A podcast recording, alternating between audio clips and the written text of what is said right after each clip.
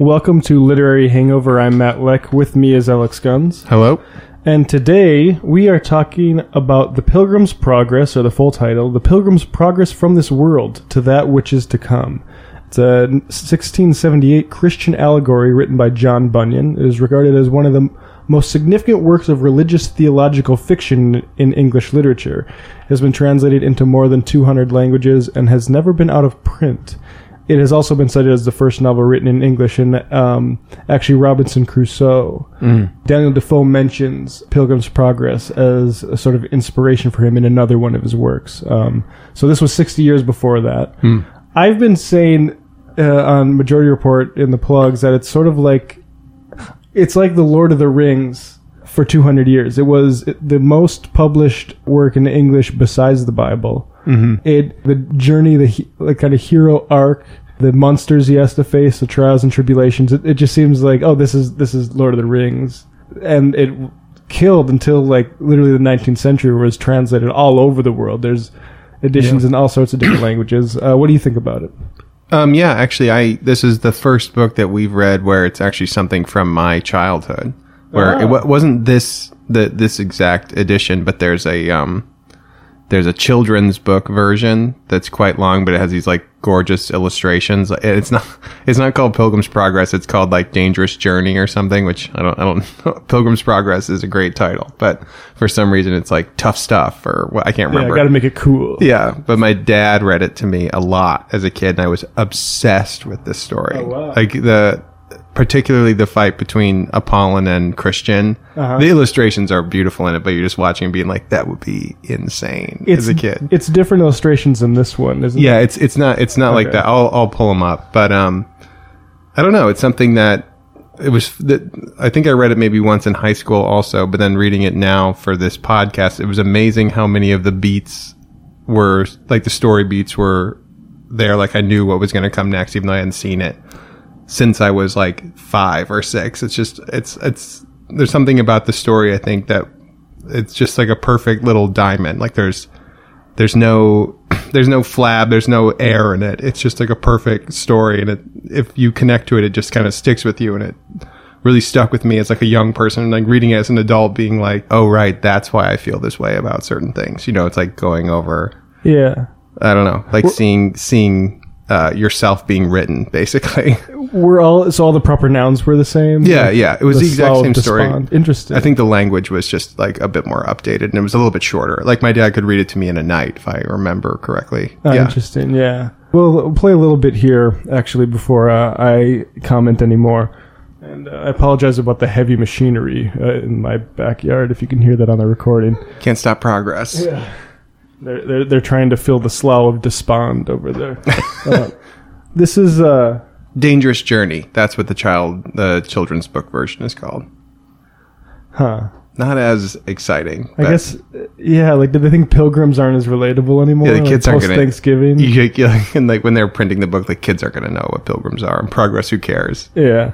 This is an interesting little series of recordings that somebody has uploaded to YouTube. It's IntelliQuest's World's 100 Greatest Books. It looks like a 1995 series. And somebody's uploaded these where I think what they were originally is like a hotline. And uh, you would type in a number and get a lecture. And I, ca- I just love the idea of somebody sitting at their phone, like maybe um, uh, uh, coaches on TV or something, and they're like, "Oh, I, I don't want this anymore. I want some actual culture in my life." And you dial up your rotary phone and listen to a lecture. So here's some of this. John Bunyan was born around November 30th, 1628, at Elstow, near the country town of Bedford, England. He was the eldest of three children of a tinker named Thomas Bunyan and his wife Margaret Bentley. He described himself and his family as, in his words, of a low and inconsiderable generation, my father's house being of that rank that is meanest and most despised of all the families in the land. Notwithstanding the meanness and inconsiderableness of That was probably something of an exaggeration. Uh, Bunyan wa parents sent him to a different grammar school, uh, so he he he wasn't um, you know the poorest of the poor, but it, it was true that his dad was a tinker, which is an interesting sort. Do you know what a tinker is? Yeah, it's someone who goes around and I don't know if it's just pots and pans, but they primarily, from what I know, they go around to like villages and towns and they fix pots and pans like through either welding or, or different like uh, uh, means. Yeah, I think I saw maybe windows and stuff like that too. Um, but y- yeah, which is fascinating to me. Like it's like a, not a door to door salesman, but a door to door fixer. Yeah, and that's the only time that that that could possibly happen for you. Like if you broke your pot, you can't just be like, okay, we got to go to the store and get another because that's not possible. It's not like you have like excess money. Right, the other- exactly. the other thing is like there's no one that could. There's not an industry there to fix it for you. You have to wait for the tinker to show up. That is not. eh, I mean, that is yeah. You just go to Walmart now, buy a new uh, you know wok or something. But the reason that this is all coming from his biography, which is mainly all we really know about his life, right? Because he's one of those people that, since he was from a more working class, I mean, there's, there's, there's, there is no working class at this time, but we'll just say that for, Right. to, to make it easier. But, um, Sort of proletarian. yeah, proletarian. Like he, since he has more of a proletarian background than his more famous contemporary Milton, we don't know anything about him because no one else of stature wrote about him while he was alive. Right. So he has almost that kind of like he's in that Shakespeare zone almost where it's like we kind of have to take his word and nothing else. Yeah. of all the families in the land. Notwithstanding the meanness and inconsiderableness of my parents, it pleased God to put it into their hearts to put me to school. Young Bunyan attended a local grammar school, but only for a short time, and thereafter he followed in his father's trade. The year 1644, when he was 16 years old, was a significant one.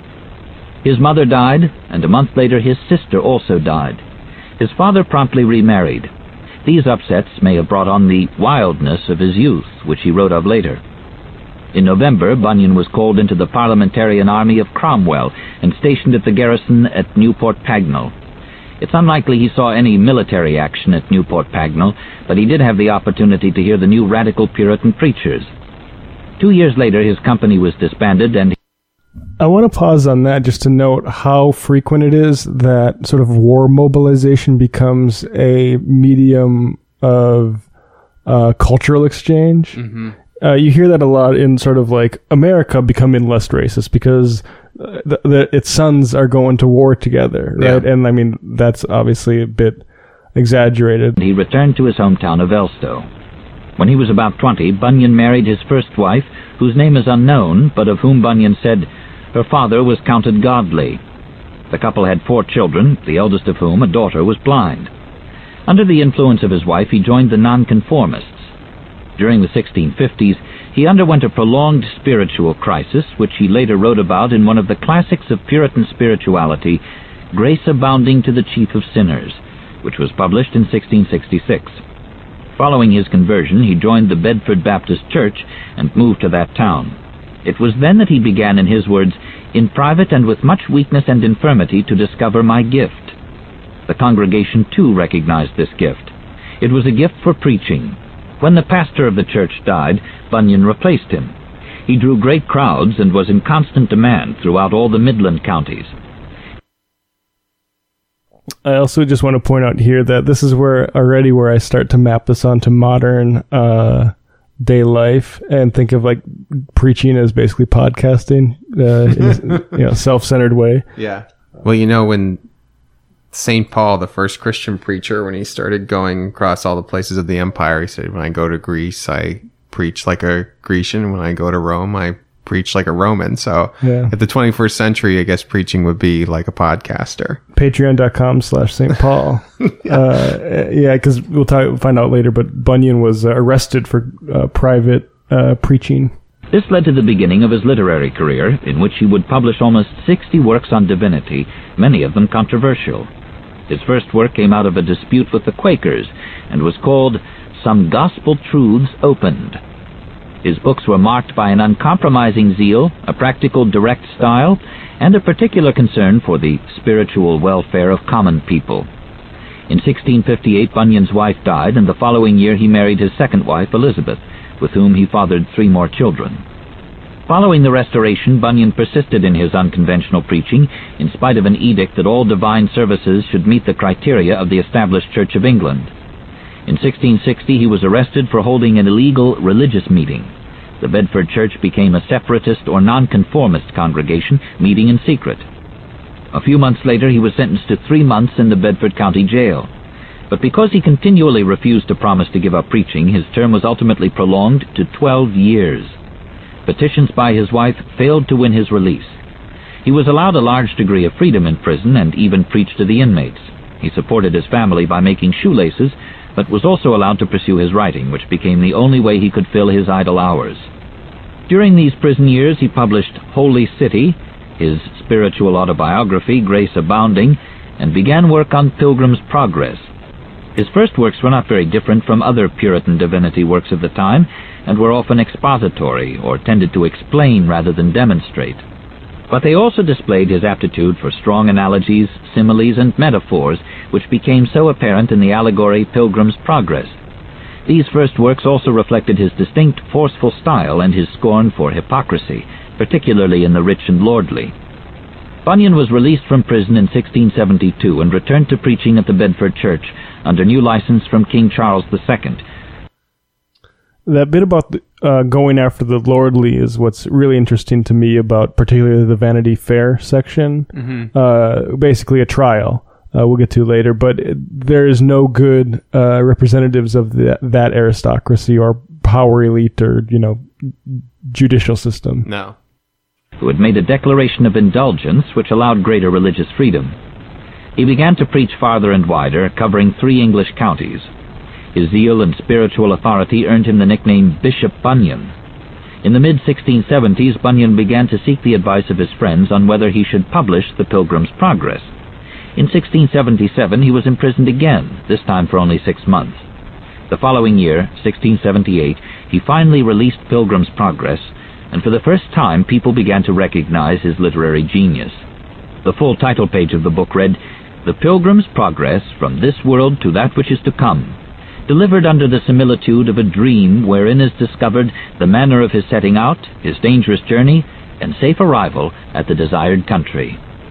The Pilgrim's Progress was followed in 1680 by its sequel, The Life and Death of Mr. Badman, and by a very elaborate allegory entitled The Holy War, The life and death of Mr. Badman sounds really interesting. If we do another Bunyan, it will probably be that one, or maybe part two of the Pilgrim's Progress. But it's basically the opposite of the Pilgrim's Progress. So like Oh, a guy I've who never read it. Yeah. I, I haven't either, but basically it's a guy who is just damned. Um, he's gonna, he's going to hell, and he there's nothing. He, he gets all these chances to like go the right way, and he always picks the wrong way. Yeah. He's like, I wrote this story about a guy I know who I do not like, It's very funny. The the title is great though. Mr. Badman. Yeah, Mr. Badman.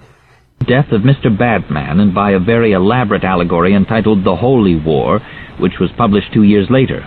Bunyan released a part two of The Pilgrim's Progress in 1684. To many historians, these works back up Bunyan's own claim that he was the founder of the English novel. In 1685, he made a gift of all his property to his wife as protection for his family in case of further imprisonment, for now England had entered the period known as the Tory Revenge, in which there was renewed persecution of nonconformists. His fame as a preacher continued to increase until his death, by which time only ten editions of the Pilgrim's Progress had been sold. In 1688, while riding on horseback to London in a heavy rain, Bunyan contracted a fever. He died at the home of a London friend on August 31st at the age of 60. It's good to see certain things you can rely on that even something that happened 400 years ago, the Tories are still bastards. Yeah. It's also interesting that he died. Um, he died on the way to basically preach, or, or not even preach, but help mediate uh, between a quarreling family. Mm-hmm. Which imagine if you were that family and you ended up getting John Bunyan killed because you were like bickering at each other. Yeah. He's like, "Yeah, I'll ride out in the in the cold w- weather," and dies because of it. Be like Jonathan Franzen coming over to end a podcasting dispute and died. we killed him. Uh, so now I want to go a little bit earlier in this uh, thing, and where he talks about Pilgrim's Progress uh, specifically. This session of the world's 100 greatest books features one of the earliest novels in our series. In fact, it may even be the first novel in English history. The book is The Pilgrim's Progress, written in the late 1600s by the author and preacher John Bunyan, an English religious reformer. It is the only novel in our series that's an allegory, a story like a fable, in which a moral principle is presented by means of fictional characters and events. Allegories are more common in poems, epic poems, short stories, and spiritual works and scriptures like the Bible. The Pilgrim's Progress is a spiritual work. The pilgrim in the title is a spiritual seeker, and his progress is the path towards redemption or enlightenment. But it's also a novel. It has a continuing plot and continuing characters. Those characters have allegorical names like Christian, Faithful, the Worldly Wise Man, Hopeful, Giant Despair, and Evangelist. The places have names like the City of Destruction, Wall of Salvation, Hill of Difficulty, Enchanted Ground, and Celestial City. The plot itself, although an enchanting myth, is also the ultimate plot of the human destiny. Pilgrim's Progress is unlike any other work of its time. It's not the work one would expect of a Puritan preacher, of an uneducated man, of a man from the working class, of a man of 17th century England. Yet John Bunyan was all those things. In his greatest book, Bunyan somehow freed himself completely from dogma and from the restrictions of his class and background. For many years, scholars have wondered how this poorly educated son of a country tinker, a zealous preacher, and a formerly preachy writer could overcome such barriers of class, culture, and dogma. But the author himself supplied the answer, for he was as surprised as anyone by the book that finally developed. His original intention was to write a treatise, a formal and systematic account of the Christian life. But as he wrote, he experienced a rapid multiplication of ideas, which came upon him, in his words, like sparks from the coals of fire do fly. These ideas forced him to put the treatise aside and to give free rein to his imagination. When he saw the result, this first allegorical novel, he wrote an apology to his readers for giving in to his inspiration, fearing they might fail to recognize the serious piece of theology hidden therein. Yet he also realized the strengths of an allegory or simile in conveying a message, and said, A similitude is warrantable, for both Christ and the apostles did sometimes use them to the end that souls might be better informed. Still, his own misgivings about the book caused him to delay publishing it for several years. The final result, of course, is a work that enjoyed more popularity in 17th century literature than any other except the King James Bible. And no other work from a writer of his social class in any period, no other Puritan or even committed Christian work, has had such fame. Because he allowed himself to be lifted above the constraints of theology, he created a work that is also lifted above the entire body of other 17th century literature. Bunyan used nothing of the literary culture of his time. He hadn't studied the works of authors like John Donne that all serious writers of the period studied, and if he had, he would have found no predecessor and no contemporary to take his style from. But this was a disadvantage that he turned to his advantage. He was free to discover his own genius. It was also the way he would have preferred, since he had considerably less respect for learning than he did for experience and illumination. He made no secret of his lack of education, and said, I have not borrowed my doctrine from libraries. I depend upon the sayings of no man. I found it in the scriptures of truth, among the true sayings of God. To understand his view, it's necessary to know a little about 17th. By that, he means the Bible. Yeah. Mary Rowlandson uh, is indicative of this sort of thing too, uh, and she also wasn't super wealthy. If I if memory serves, I can't remember what actually her background was, but um, the culture is the Bible. Uh, like there's not no need of this other highfalutin learning. Like, uh, what do you think they're? What do you think he's reacting sort of against there? Um, like, what works? Like, is it is Shakespeare or like what's he? It's tough. It's tough to say. Um, I mean, the separatist and Puritan and nonconformist movements were definitely uh, anti-theater and anti-Shakespeare in this moment. Something to keep in mind also is that the, the Bible wasn't necessarily, he's one of, I would say maybe the second generation of English people where the Bible was ubiquitous in people's hands. Mm-hmm. That there was a long process that went on from about 1500 to 1611 with the printing of the King James Bible with the idea that that you know that that plowman would be able to quote verse at his own discretion, like or that they would know the Bible so well. And I think something like Pilgrim's Progress is wasn't something that they were expecting in doing that, but that's a natural outgrowth where it's like here's a average citizen of the British Commonwealth who happens to know this book so well that now he can create his own art through it. Yeah, I mean, and uh, he apologizes for the allegory form. Actually, I want to read the very at the end. He has a poem. It's he's a terrible poet. Um, well, maybe I don't want to judge him that harshly, but I don't doesn't seem great. Yeah, I don't- yeah. I mean, one one other thing also to, to keep in in context with this is that Paradise Lost is published uh, el- eleven years before Pilgrim's Progress, Ah. and the big project with Paradise Lost was to fuse fuse Hellenistic culture with Christian culture. That like these two forms, like that he literally, you know, he does it very. It's almost like a kind of postmodern, like self-aware thing, you know, before any of that ever even was like a, a hint in someone's mind. But the idea of like I'm going to take all these like Greek and Roman forms and give them Christian meaning, very self-aware, and I'm going to make it an epic, just like um, the Odyssey or or the the Iliad. And so to to read Milton is also to have like a like some sort of dictionary next to you or cultural dictionary. Uh-huh. And Pilgrim's Progress is the absolute antithesis of that, which is you Right.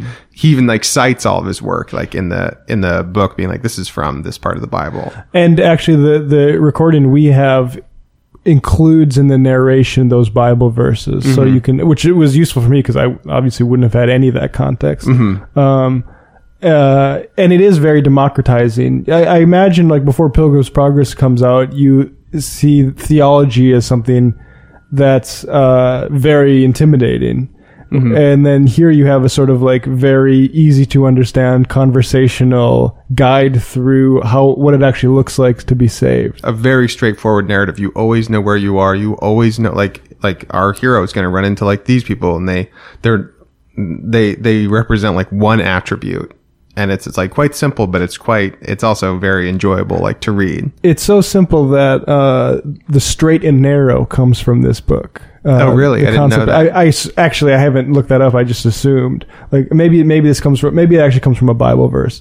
Um, but this at least popularized it because the path, as we're told, which we'll find out when we start listening to it here, is straight and narrow. Yeah. Which is a as a um, sort of fictional device, you you know exa- that that takes out so much ambiguity from the story. Yeah, Right? yeah. Like you know ex- exactly where they're diverting from it. yeah. Um, It's like you know the archetype that's about to happen, but it's it's watching it uh, unravel or wa- watching it like a machine a machine work. It's like it has has its own pleasure when you're when you're reading a certain kind of literature. yeah. So I want to read the conclusion actually to the first part uh, because it is sort of an apology for the form. Uh, conclusion. Now, reader, I have told my dream to you. See if you can interpret it to me, or to yourself or your neighbor. But take heed of misinterpreting, for that, instead of doing good, will but yourself abuse. By misinterpreting, evil ensues. Uh, this is also what I'm going to put at the end of every literary hangover podcast.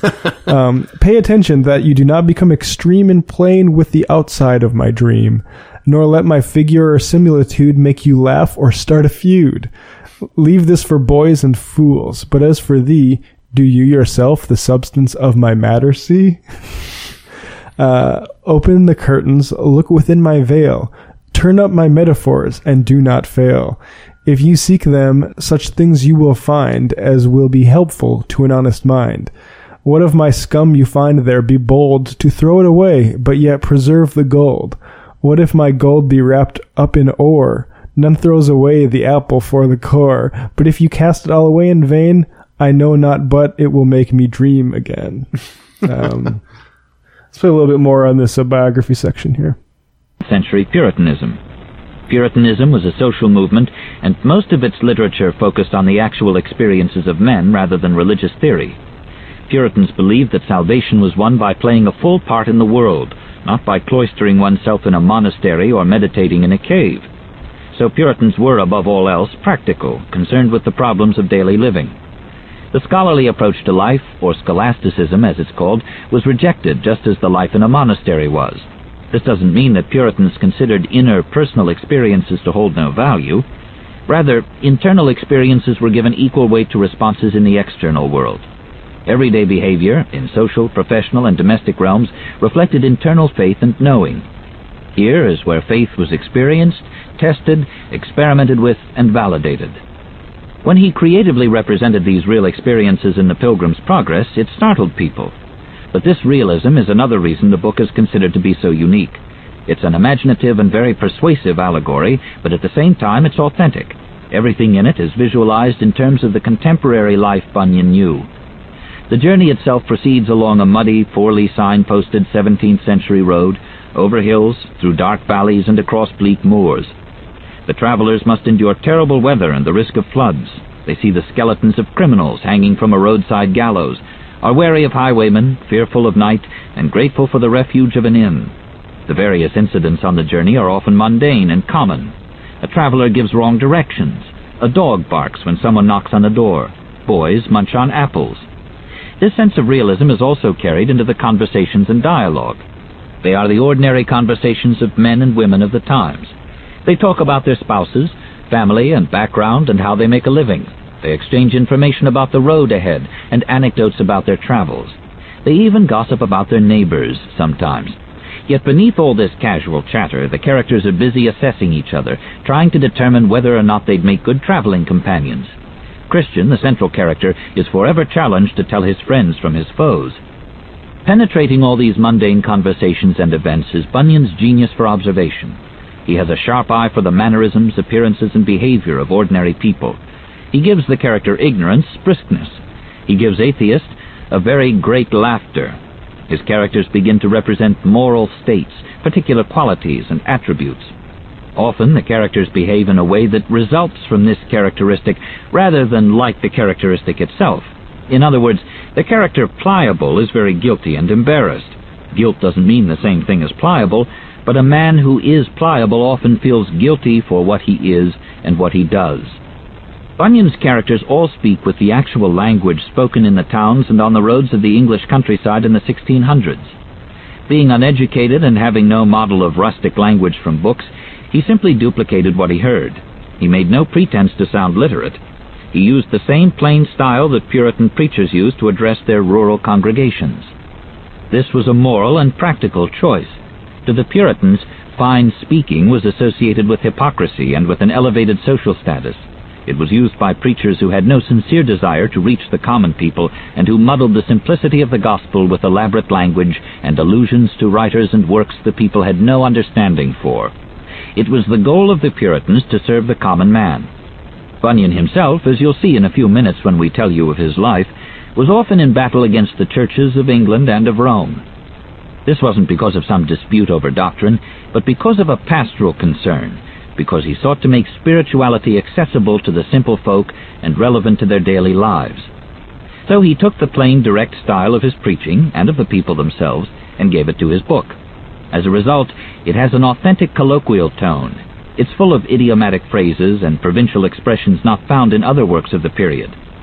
The characters walk a good stitch. They set out to go a fooling, and they have that kind of country common sense that makes them say things like, while we are out of danger, we are out, but when we are in, we are in. Bunyan knew that his use of this native language opened him to disdain, and was not the fashion in literary circles, but he refused to change it. For over a century after his death, he was looked down on for this reason. Pilgrim's Progress was considered unrefined, unsuitable for people of quality, lacking in sensitivity. Not until the Romantic Age was his style truly appreciated. Then writers like Samuel Taylor Coleridge and others saw in it a purity and truth that was to be admired. What makes the book so interesting is that along with this authentic dialogue there is poetry, and along with the straightforward common events there is mystery. This combination of fantasy and realism made it an especially original work and gained its author a unique place in literary history. John Bunyan created a realistic allegory with none of the contradictions that name might imply and in doing so he wrote a book that is a bridge between two worlds, the medieval world with its love of allegory, myth, and legend, and the modern world with its insistence on realism and authenticity. Yeah, I think that is as good a summary as I've uh, come across uh, here. I, I, I, really like the idea that he's it's the the he, he's spurning the elites oh, to yeah. try to reach normal people, basically. Mm-hmm. Um, and I think uh, there's a lot lot to be said for that. Um, you can already see uh, like this, um, which a, a number of people would like attribute to the spark of the Renaissance, but you see the beginnings of high and low culture now. Right. And not just high and low culture, but artists actively identifying themselves as either one or the other and the audience that they're going to be speaking to. And I think John Bunyan has this really like uh, brilliant like iconoclasm to him that feels wholly new for this time period. That's like I'm I know who I'm speaking to, and I'm going to be speaking to like these specific people. It's in an almost small d Democrat sort of way, uh, which I, I, I think is how uh, if we want to rehabilitate. Uh, there, I mean, there's some things that in here that we might question with regards to uh, what maybe the sending of ignorance to hell means for how. Uh, that's that is usually the one where everyone's like, "What the hell?" yeah, like how, what Puritans think about the other, um, basically. But uh, actually, let's get to the actual story now. So we'll start off. There's a great recording of this online uh, by the Aneko Press, A N E K O uh, Press. They have it on uh, YouTube. And they also actually did the recording that's on Audible and has a, like a Kindle Sync version of it. So they're really on it here with the public domain uh, offering. But the the recording here is very good. Uh, so we're going to use this, and uh, we'll start off from the very beginning uh, where we meet Christian. As I walked through the wilderness of this world, I came upon a certain place with a den, and lay down to sleep. Uh, the the den, if we want to take this as uh, allegorical uh, to Bunyan's own experience, the den is the prison that he was uh, interned in, and this dream. He said he uh, wrote in prison to keep his mind from more morbid thoughts, uh, which is understandable and makes a lot of sense when you know they're later on they get caged a couple times. Um, there you have the captivity narrative uh, showing up, uh, and uh, they uh, they Christian and his uh, partners desire su- uh, death actually. So um, I guess writing is better than that. I fell asleep and dreamed. In my dream, I saw a man clothed with rags, standing in a certain place, with his face turned from his own house. In his hand he held a book, and he bore a great burden upon his back. Scripture, for my iniquities are gone over my head. As a heavy burden, they are too heavy for me. Psalm 38, verse 4. He opened the book, and as he read, he wept and trembled. Unable to contain his emotions any longer, he broke out with a mournful cry, What shall I do? Scripture, O Lord, how long shall I cry, and thou wilt not hear?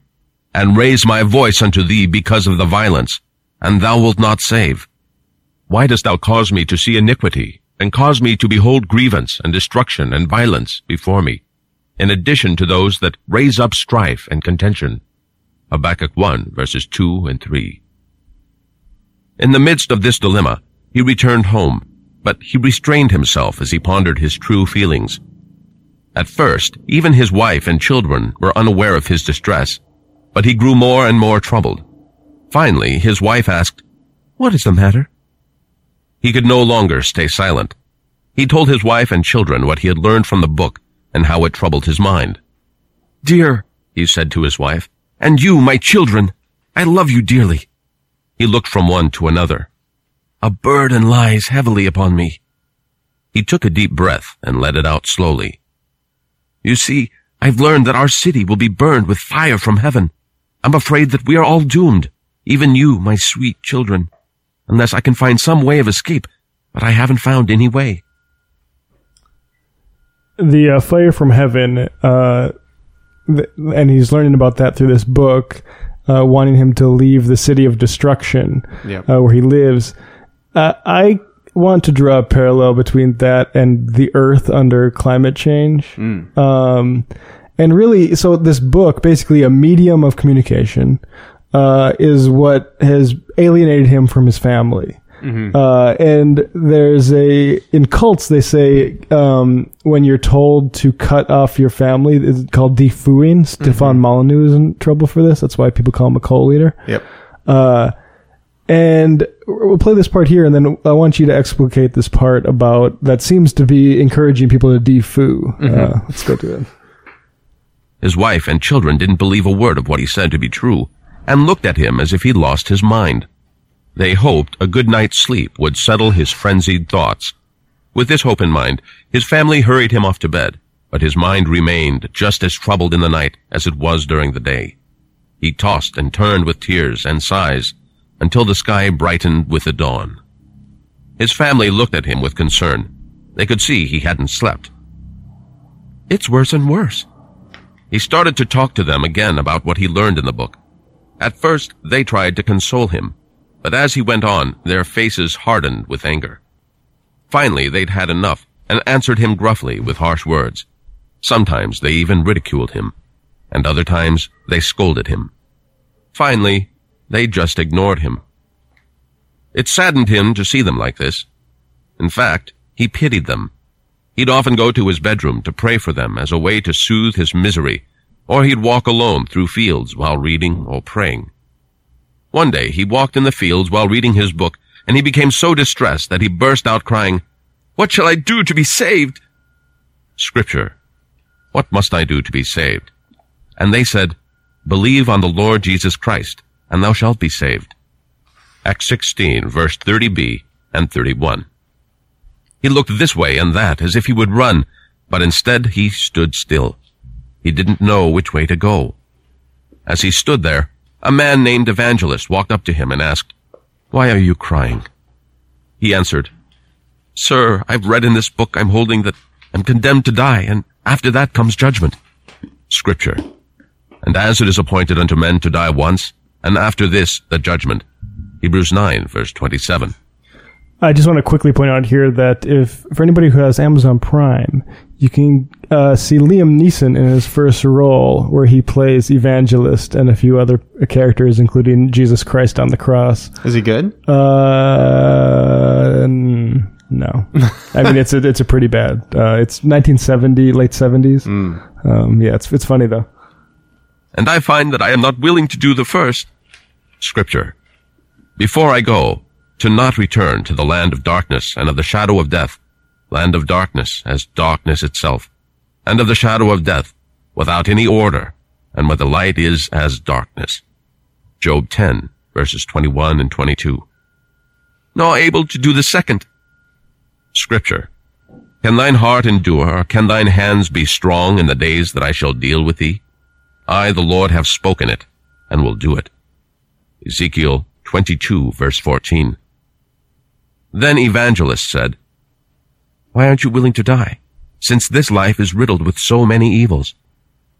The man answered, Because I fear that this burden upon my back will sink me lower than the grave, and I shall fall into Tophet. Gehenna.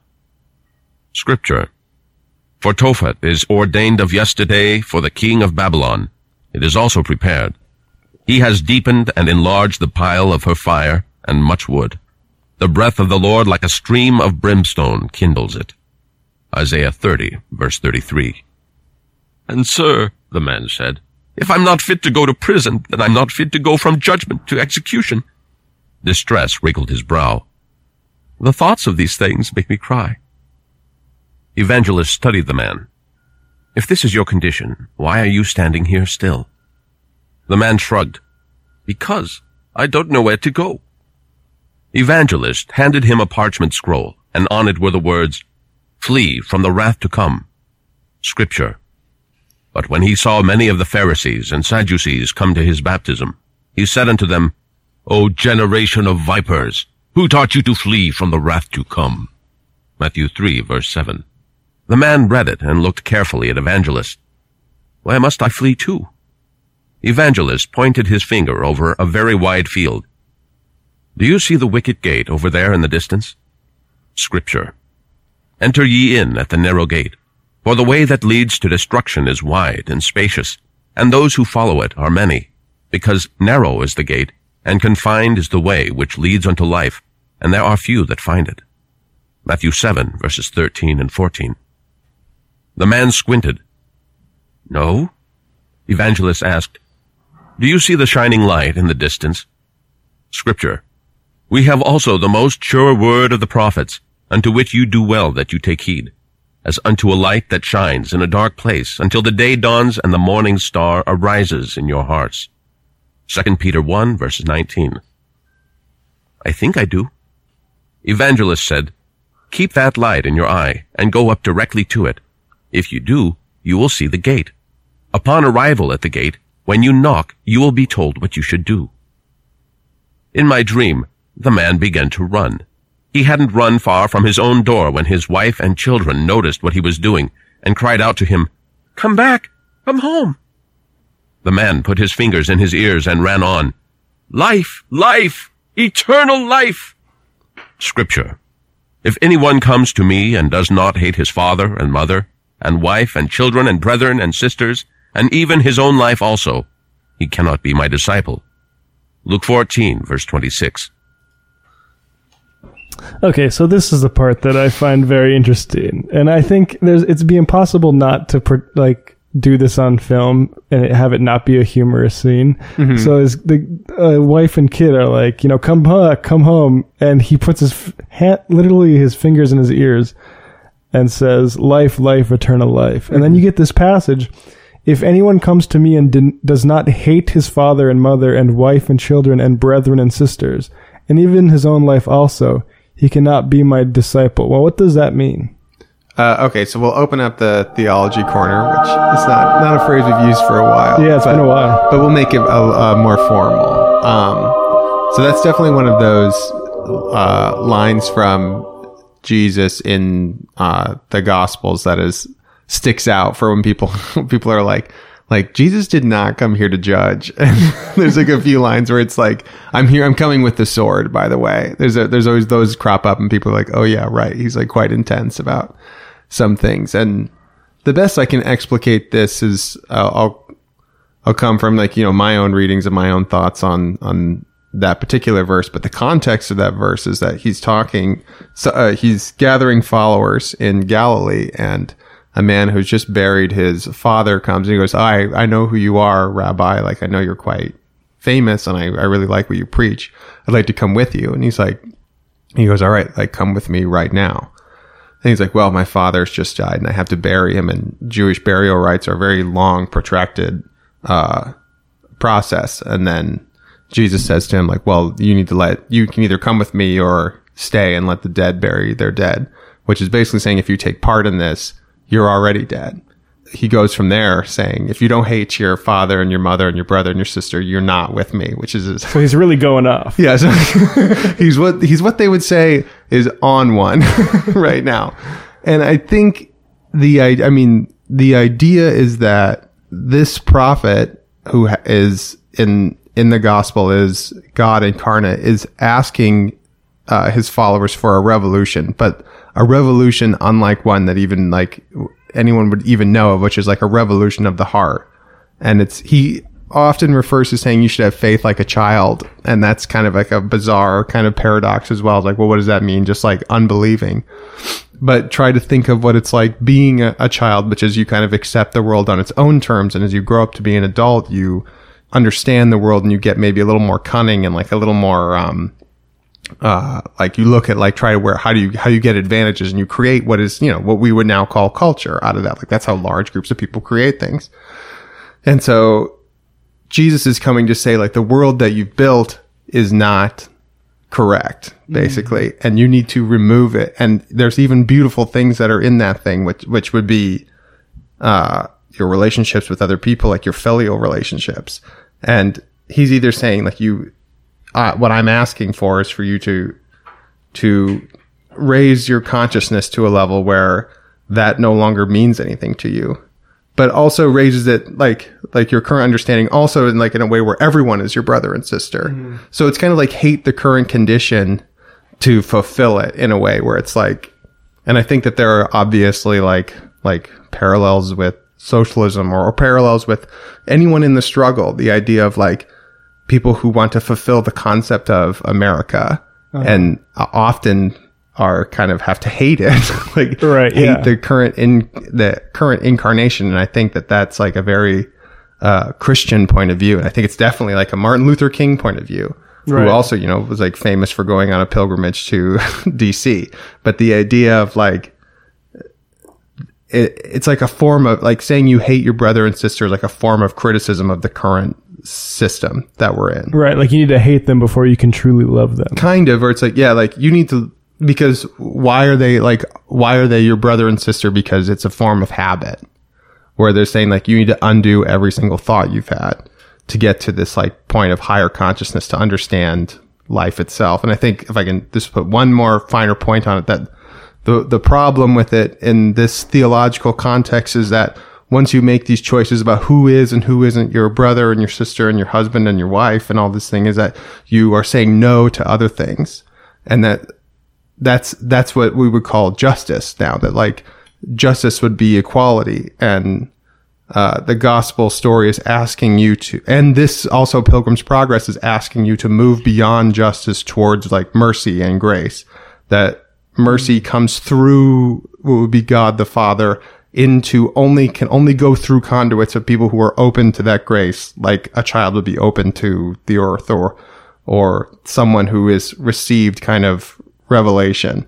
And that circuit needs to go through all of us to create the kingdom of heaven. And anyone who's like living in a world where they're kind of saying yes and no to certain things or like, this is how I see the world or like I'm taking the world how I, I want it. It's closed off from that circuit. And we kind of like a leftist reading of that would be like, I'm closed off to solidarity in a way. Uh, and I think the point of the pilgrim's progress isn't just to save himself, but it's also to help save the world by becoming a more elevated, like conscious person. Yeah, and it's interesting that basically the second part of Pilgrim's Progress, which was written later, uh, he's basically the example that his wife is following. Yeah. Uh, and he sets the example, and, and his story is, even though he has all these failings in the journey that we'll see, he becomes an example to everybody else. Yeah. There's one last, there's a, there's a, I was actually, when I was thinking about, cause you sent me that being like, can you explain this passage? I remembered there was a quote from Melville that I quite like in Moby Dick when Pip goes overboard and he realizes the universe. And, and in Melville's world, it's like, like, uh, those realizations are always deeply troubling and make you go crazy. but it's not too dissimilar from, from Pilgrim's Progress where the quote, is from Pip's point of view once he gets back on board and he goes, So man's insanity is heaven's sense. And wandering from all mortal reason, man comes at last to that celestial thought, which to reason is absurd and frantic, and Wheeler woe feels then uncompromised, indifferent as is God. So that's kind of like a, that's like Melville's version of the Pilgrim's Progress. Uh, we're going to be doing every single Herman Melville book, by the way. yeah. All right. Uh, quick uh, correction: Robinson Crusoe was 41 years uh, after this. Uh, just in case anybody was going to get on me about that. Now let's return to the narration where we meet obstinate and pliable. He didn't turn to look at his home or family behind him. Scripture. Escape, for thy soul, do not look behind thee, neither stop thou in all the plain. Escape to the mountain, lest thou be consumed. Genesis 19, verse 17b. But fled toward the middle of the plain. His neighbors also came out to see him run. Scripture. All my friends watched to see if I would stumble. Peradventure he will deceive himself, they said, and we shall prevail against him, and we shall take our revenge on him. Jeremiah 20, verse 10b. The man continued to run, even though some of his neighbors mocked him. Others threatened him, and some joined with his family and called for him to return. Among those neighbors calling for him to come home, two decided to grab him and forcibly drag him back. The name of the one was Obstinate, and the name of the other, Pliable. All right, and we can take a brief break there. Um, so yeah, so he meets obstinate and pliable. Uh, he's unable to, true to their name, unable to convince uh, obstinate to come with him, but pliable does.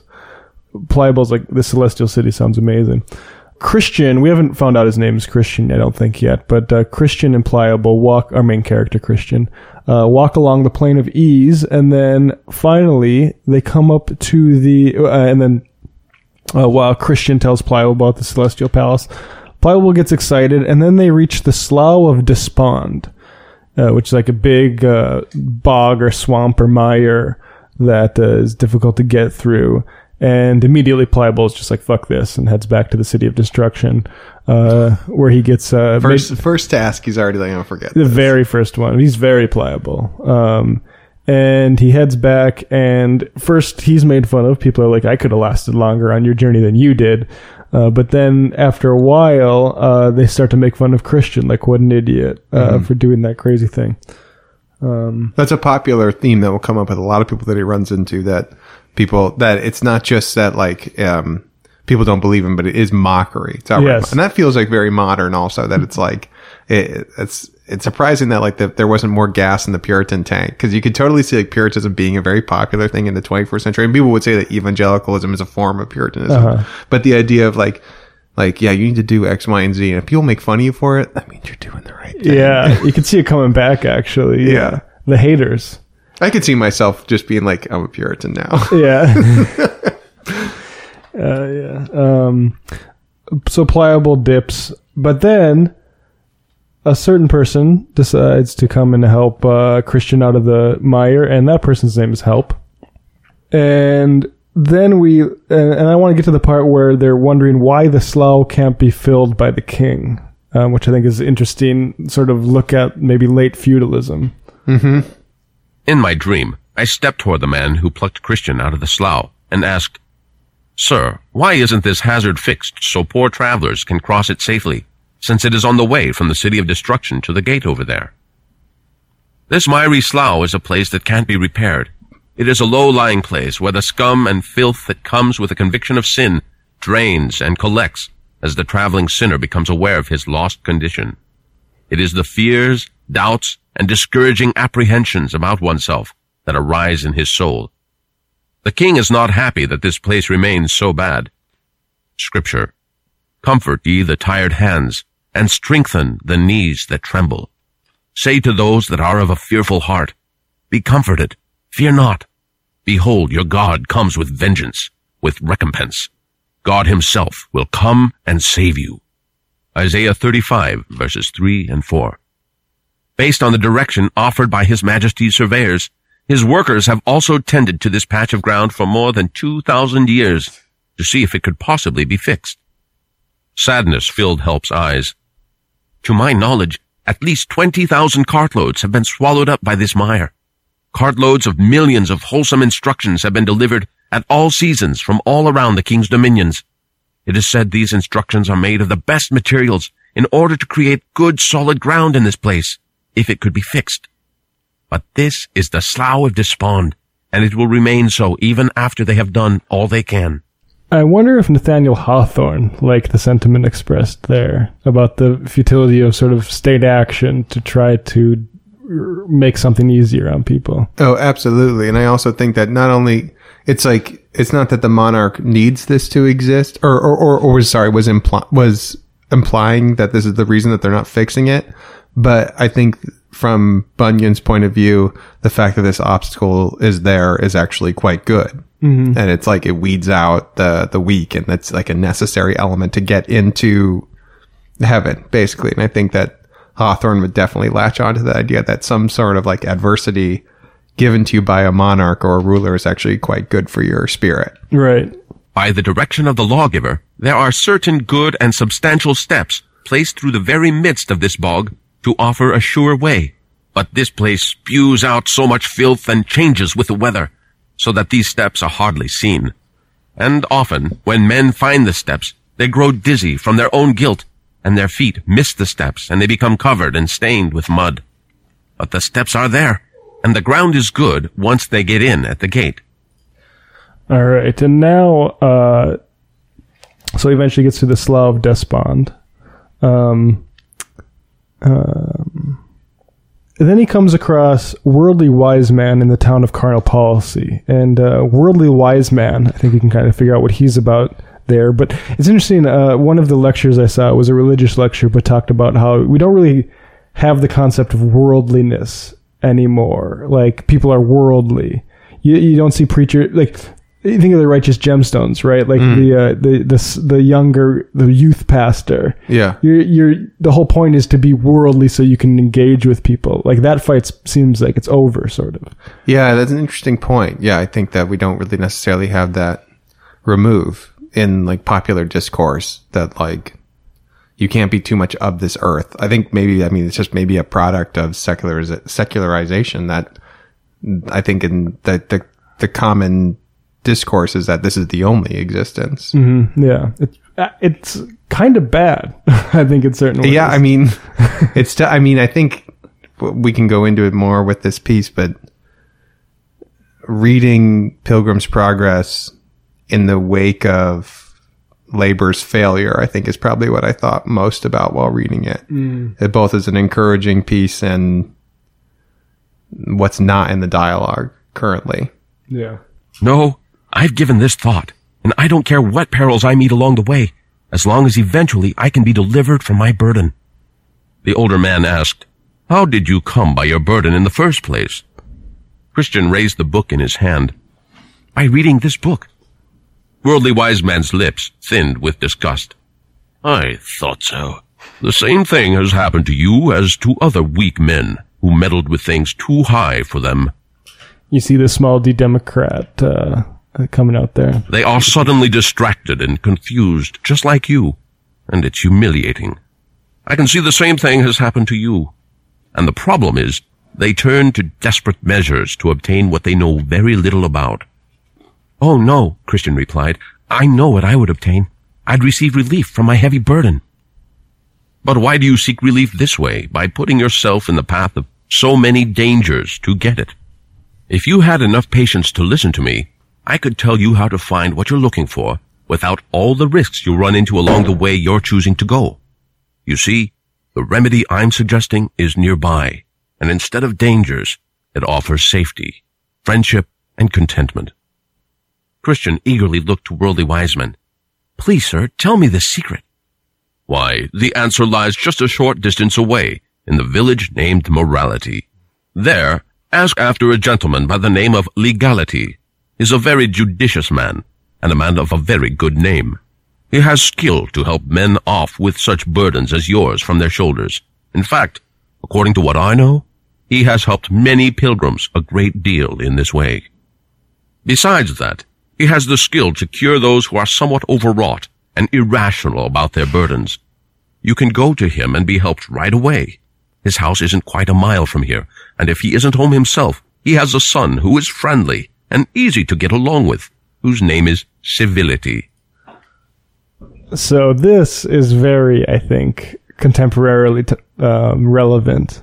Uh, is this what piqued your interest? I this seems like something in your wheelhouse. I mean, this is part of it. You talk, you look about the, you look at the Trump era, um, and you, on the one hand, you have legality. So, um, Trump is completely stocking the judiciary for years to come with people who are not competent, not even Barr, like, um, uh, not Bill Barr, he's a fascist, but the bar, the, the legal bar, uh, l- has questions about a lot of these appointees because they're right wing hacks, they're fascist, you know, operators in terms of filling the judiciary with the people. So, uh, y- and w- we still have this myth that these are like judges are impartial people. I guess uh, like seems to be alive in. Uh, despite I think like criminal justice awareness, um, It seems to be waning compared to where it was maybe like five years ago. right? But I mean, it, it not it couldn't come sooner. Yeah, that, yeah. I think the crisis demands like a, a much quicker reaction than may be happening. Yeah, exactly. I mean, because the right understands this. For instance, like when Scalia died, I mean, I remember we were in this We were, apartment. we were here. We were uh, literally fist pumping the air. yeah, because it was good that Republicans didn't control the Supreme Court. Uh, Yeah. Anyway, now that the judiciary is stacked against us and gerryman- uh, and Congress is gerrymandered to um, uh, favor rich people in the land, uh, f- legality like isn't going to do much for people. Like, there's no laws being passed to address climate change. There's no laws being addressed to uh, address uh, inequality. There's no laws about um, medical debt. Uh, there's we have school lunch debt in America. So fuck the law. Yeah. Uh, the law's law is shitty. It's a failure in this country. Um, and then you have civility. Don't go and harass a Trump admin official in a powerful position at a public restaurant if you see them. Yeah. That's uncivil. Well, these ICE agents, they ha- they have families. I don't know if you know that because anyone who's committed an atrocity in history has never had a family. Yeah, I don't know if exactly. you know that. We're meant to be better than this. And by better than this, I mean we're meant to not confront the fascist uh, infrastructure being laid right before our eyes. Mm-hmm. Be civil about it, you know. Um, don't boo vote. Uh, Don't boo for vote. instance, but also like, um, it- yeah, I mean, I think that point's made.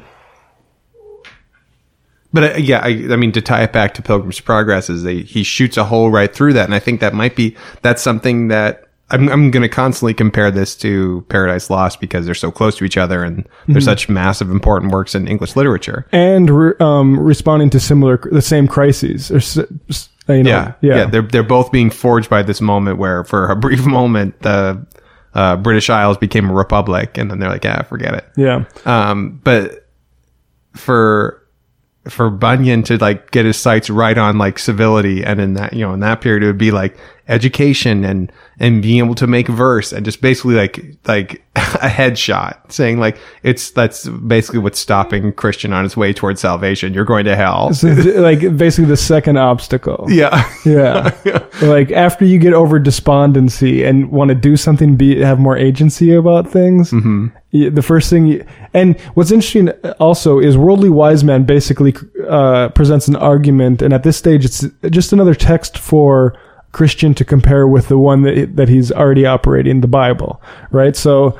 I, I have a problem. This book, the Bible, seems to be speaking to it, but this other guy says, "Oh, you can all." It's speaking to it in a kind of similar way. You can get rid of it, and also you don't have to lose your friendships and all these sorts of things. Yeah. Um, and uh, yeah, I guess the point is that uh, Ellen DeGeneres should read Pilgrim's Progress instead of going to baseball games with uh, George W. Bush. Well, I think to tie it also back, I think that's when you know when you zeroed in on uh, hate your mother, hate your father. Like I thought it was that's like a quite the uh, um, emblematic verse for this book also because it's like it, like saying hate your mother, hate your father is literally like anti civility politics. Oh yeah, that, exactly. that he's pulling off, being like, how do I say this to shock you out of like the bullshit that you're living in? yeah, and to like say like which is like forbidden verboten like for both 2000 years ago and today to say something like that is like to to wake people out of this kind of like death that they're currently walking through yeah.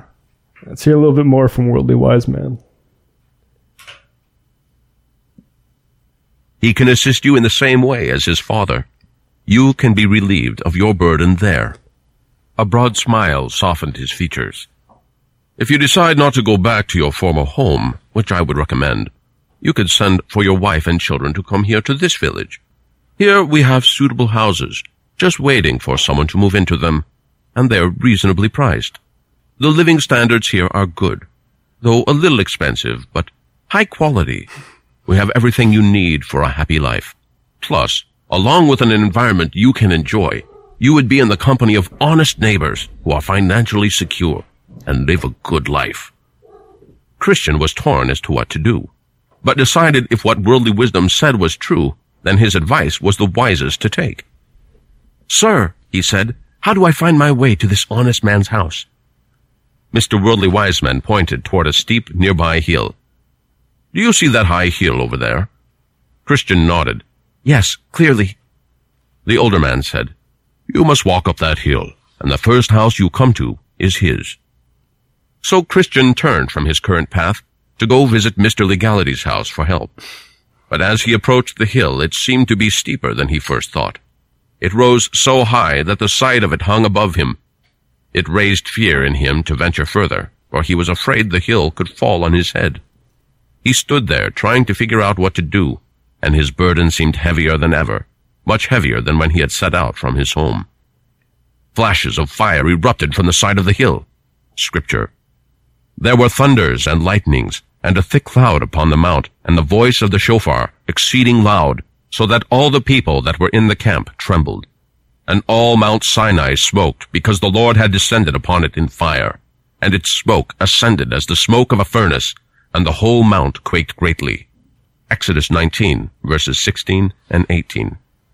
The sight filled Christian with dread that he would be burnt. Sweat beaded across his brow as he trembled with fear. Scripture. and so terrible was the sight that Moses said, I exceedingly fear and quake. Hebrews 12, verse 21. He began to be sorry that he had taken worldly wise men's advice, and just then he spotted Evangelist coming to meet him. While he was relieved to see the man, at the same time the blush of embarrassment heated his face, for he had ignored the man's advice. Yeah, so Evangelist basically uh, scolds him, tells him to get back on the straight and narrow path uh, to the wicket gate. Uh, uh, we get another dose of that uh, hating your father and mother uh, verse. Um, and uh, Evangelist goes off against uh, legality and civility. Um, then we get to the second stage. Evangelist leaves. Um, uh, and Christian makes it to the wicket gate. He knocks at, on the gate as instructed, and Goodwill opens it up for him. They have a uh, discussion. They wonder why he wonders why Christian is alone. Christian's like, my family didn't believe me. They have this. They have similar. Conver- he has similar. Christian has similar conversations with a lot of people, Yeah. and one of those is like, "Why are you alone? Why weren't you able to bring your family?" Yeah, he's I mean, like, fair tried. question. Yeah, I, mean- tried. I have my I have my fingers in my ears. And frankly, this is, uh, I don't know if he experienced guilt about this, but he went to prison and left kids and his wives behind. He had a, his eldest daughter was blind, died when he was in prison. This, this whole period, the sixth, uh, second half of this, uh, 17th century, there's a lot about the freedom of conscience sort of debates. Um, 1660 is when the Stuart monarchy is reestablished after Cromwell dies. Uh, and it becomes illegal to preach unless you're Church of England. And Bunyan's like, nah, I'm going to keep preaching. I'm good at this. And then he spends basically the next 12 years in prison, gets some parole uh, to go outside of it. But he could have gotten out and been back with his family, uh, who was, you know, having trouble because he had, like, like you said, he had to make bootstraps. Um, it cost money to be in prison uh, back then. oh, it does now too. Right, of course, definitely. It, It's it's it, it not even costs money. It's economically tr- like devastating to Yeah, yeah. The idea is to keep you in there. yeah. Yeah, that's that's the one thing that the 17th century may have on the 21st century. A hundred percent. Bunyan is able to develop as intellectual in prison. He's able to Yeah. read and write. Well, then what I mean, I can't remember what. I think it's most private prisons now. They charge you to read Oh, they charge you if per they. page. y- Oh, really? Yeah, Yeah. I mean, that, that doesn't surprise me. They nickel and dime you so much, like thirty bucks for a phone call or something yeah. like and you're that. making. I can't even. I don't even know what the the going rate is anymore. Yeah. Yeah, I mean, just atrocious. I would say definitely the prisons here, like maybe the the actual uh, shelter of it isn't as good. Doesn't have like air conditioning. That's not even true. In Brooklyn here, we had a, a jail that didn't have blankets for. Well, they turn off the heat all the time in the winter. Yeah, I mean, the prisons have gotten worse. Yep. Um, in this country specifically. Right. Yeah, yeah. I mean, I, I couldn't generalize either. Um, In Sweden, you get like an Xbox or something. which is awesome. You Yeah, should get, you get- should. You should be able to tweet from prison. Um, uh, Bunyan's like basically Bunyan told the uh, magistrates that yeah, I'll uh, I'll admit you're right if uh, it suits my conscience. If you tell me how I'm wrong, because humility is a huge thing for these guys though. Like they're like, oh, I must be wrong. So it, how have I sinned? The same same thing in the Crucible. I was just going to make that parallel. Yeah, when she's like, "Oh well, I don't know how. Clearly, I must have sinned if God's going to punish." Was it Rebecca Nurse? I think. Oh, I was going to say that this, uh, John Proctor's triumph in the end is is very much in the vein of Pilgrim's Progress, where he will not sign his name in the book to the detriment of his own family's material well being. Yep. That like he's going to leave them fatherless, which essentially in that time, that the time that the play is taking place means that he's leaving them destitute. But he's like, I'm here to to raise the consciousness of the world, basically, and it requires sacrifice from me and from the people around me. Yeah, and uh, I mean, he really hated his family. Maybe Yeah, I mean, yeah, he may GTFO. I mean, did. this is another parallel. It was uh, like leaving the wife was the Rip Van Winkle story as well. Well, yeah. So yeah, I mean, that's the other thing is that a guy who got can't get away, can't help, can't wait to get away from his wife. It definitely falls into that pedigree of stories that we've covered so often. Although it is it also said that his first wife is the one who got him into religion. yeah. Yeah, he felt guilty for playing the game of cat on the village green when he was a young one, and thought his on a Sunday, and thought his soul was going to be lost because Double of that. Double strike. Yeah, yeah. So, uh, so goodwill lets him into the wicket gate. Uh, wonders why Christian's alone. Uh, shows Christian the straight and narrow path. He goes to the interpreter's house. The interpreter's house is kind of interesting. He shows him a series of visions. Uh, among them, a very dusty parlor that uh, when you try to dust sweep it with a broom, it just kicks the dust up. But if you come in and sprinkle water on it, it becomes easier to clean. That's supposed to be a metaphor for Jesus' preaching, basically. There's passion and patience, kids. So he shows them some images. Do you have anything to say about the interpreter? No. Let's move on. Third stage. Um, after Christian leaves the interpreter, he meets a wall called Sal- uh, a wall called Salvation. Uh, there's a cross on a hill that with uh, Jesus on it, and Christian's burden is released. Uh, he had a big burden since he started reading the book, and now that's gone. Three sh- three angels basically comes. Zooming ahead, we meet formalist and hypocrisy, and uh, let's just play some from that section. he spotted two men tumbling over the wall on the left-hand side of the narrow way. They hurried to catch up to him.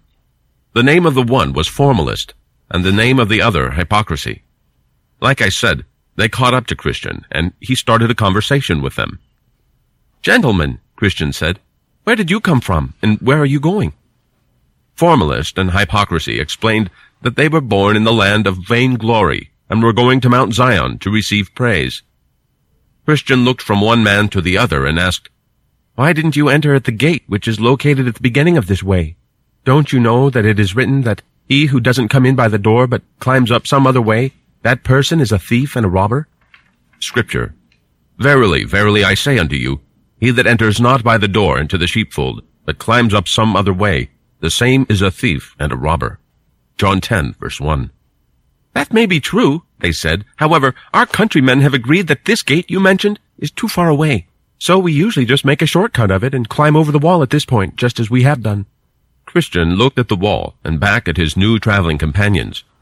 Won't this custom of yours be looked at as a trespass against the Lord of the celestial city to which we are headed, and so be considered a violation of his revealed will? Formalist and hypocrisy said, You don't have to trouble yourself about that. Our manner of climbing over the wall is a well-established custom. In fact, many witnesses have testified that it is an accepted route which has been well established. The real question is, will your established practice stand up to investigation in a court of law? Christian asked. We believe so, the two men assured Christian. Our tradition has been accepted for a long time, more than a thousand years. Without a doubt, it will be admitted as a legal ordinance by any impartial judge. And from a practical standpoint, what difference does it make how we get on this way as long as we get onto it? If we're in, we're in. And from what you've told us, you're in by way of the wicket gate, and we by tumbling over the wall. So, what makes your present condition any better than ours? I walk by the rule of my master, Christian explained. You, however, walk by the uninformed working of your imagination. You are already considered thieves by the Lord of the Way. Therefore, I have little doubt that you will not be found to be legitimate travelers at the end of the way. You entered by your own devices without his direction, and you will leave by yourselves without his mercy. To this, they made almost no answer other than to tell Christian to mind his own business. So that's one of those sections where it's just insanely uh, modern. Yeah, like yeah, those yeah. are those that you can recognize that exchange happening. Yeah. Um, I mean, that exchange happens on Twitter all of the time. uh, like you don't know this because you didn't do, go here. It's like, well, Mm-hmm. yeah, you're you're a fundamentalist, right? um, Chris- Christian is. That's what this. Uh, you know, you have to go through the wicket gate. Mm-hmm. How did you? What do you think? The what's your take on the wicket gate thing? Like, what is it? Like you have to, yeah, you have to enter at the right point uh, on your spiritual journey. Yeah, I, I think I, I'm from my reading is that the idea that you have to self, you have to self actualize the idea that you are wicked, and that's you know that can be. Uh, there's a lot of stuff going on here, but that that that can be a very problematic thing that when depending on who it comes from, obviously.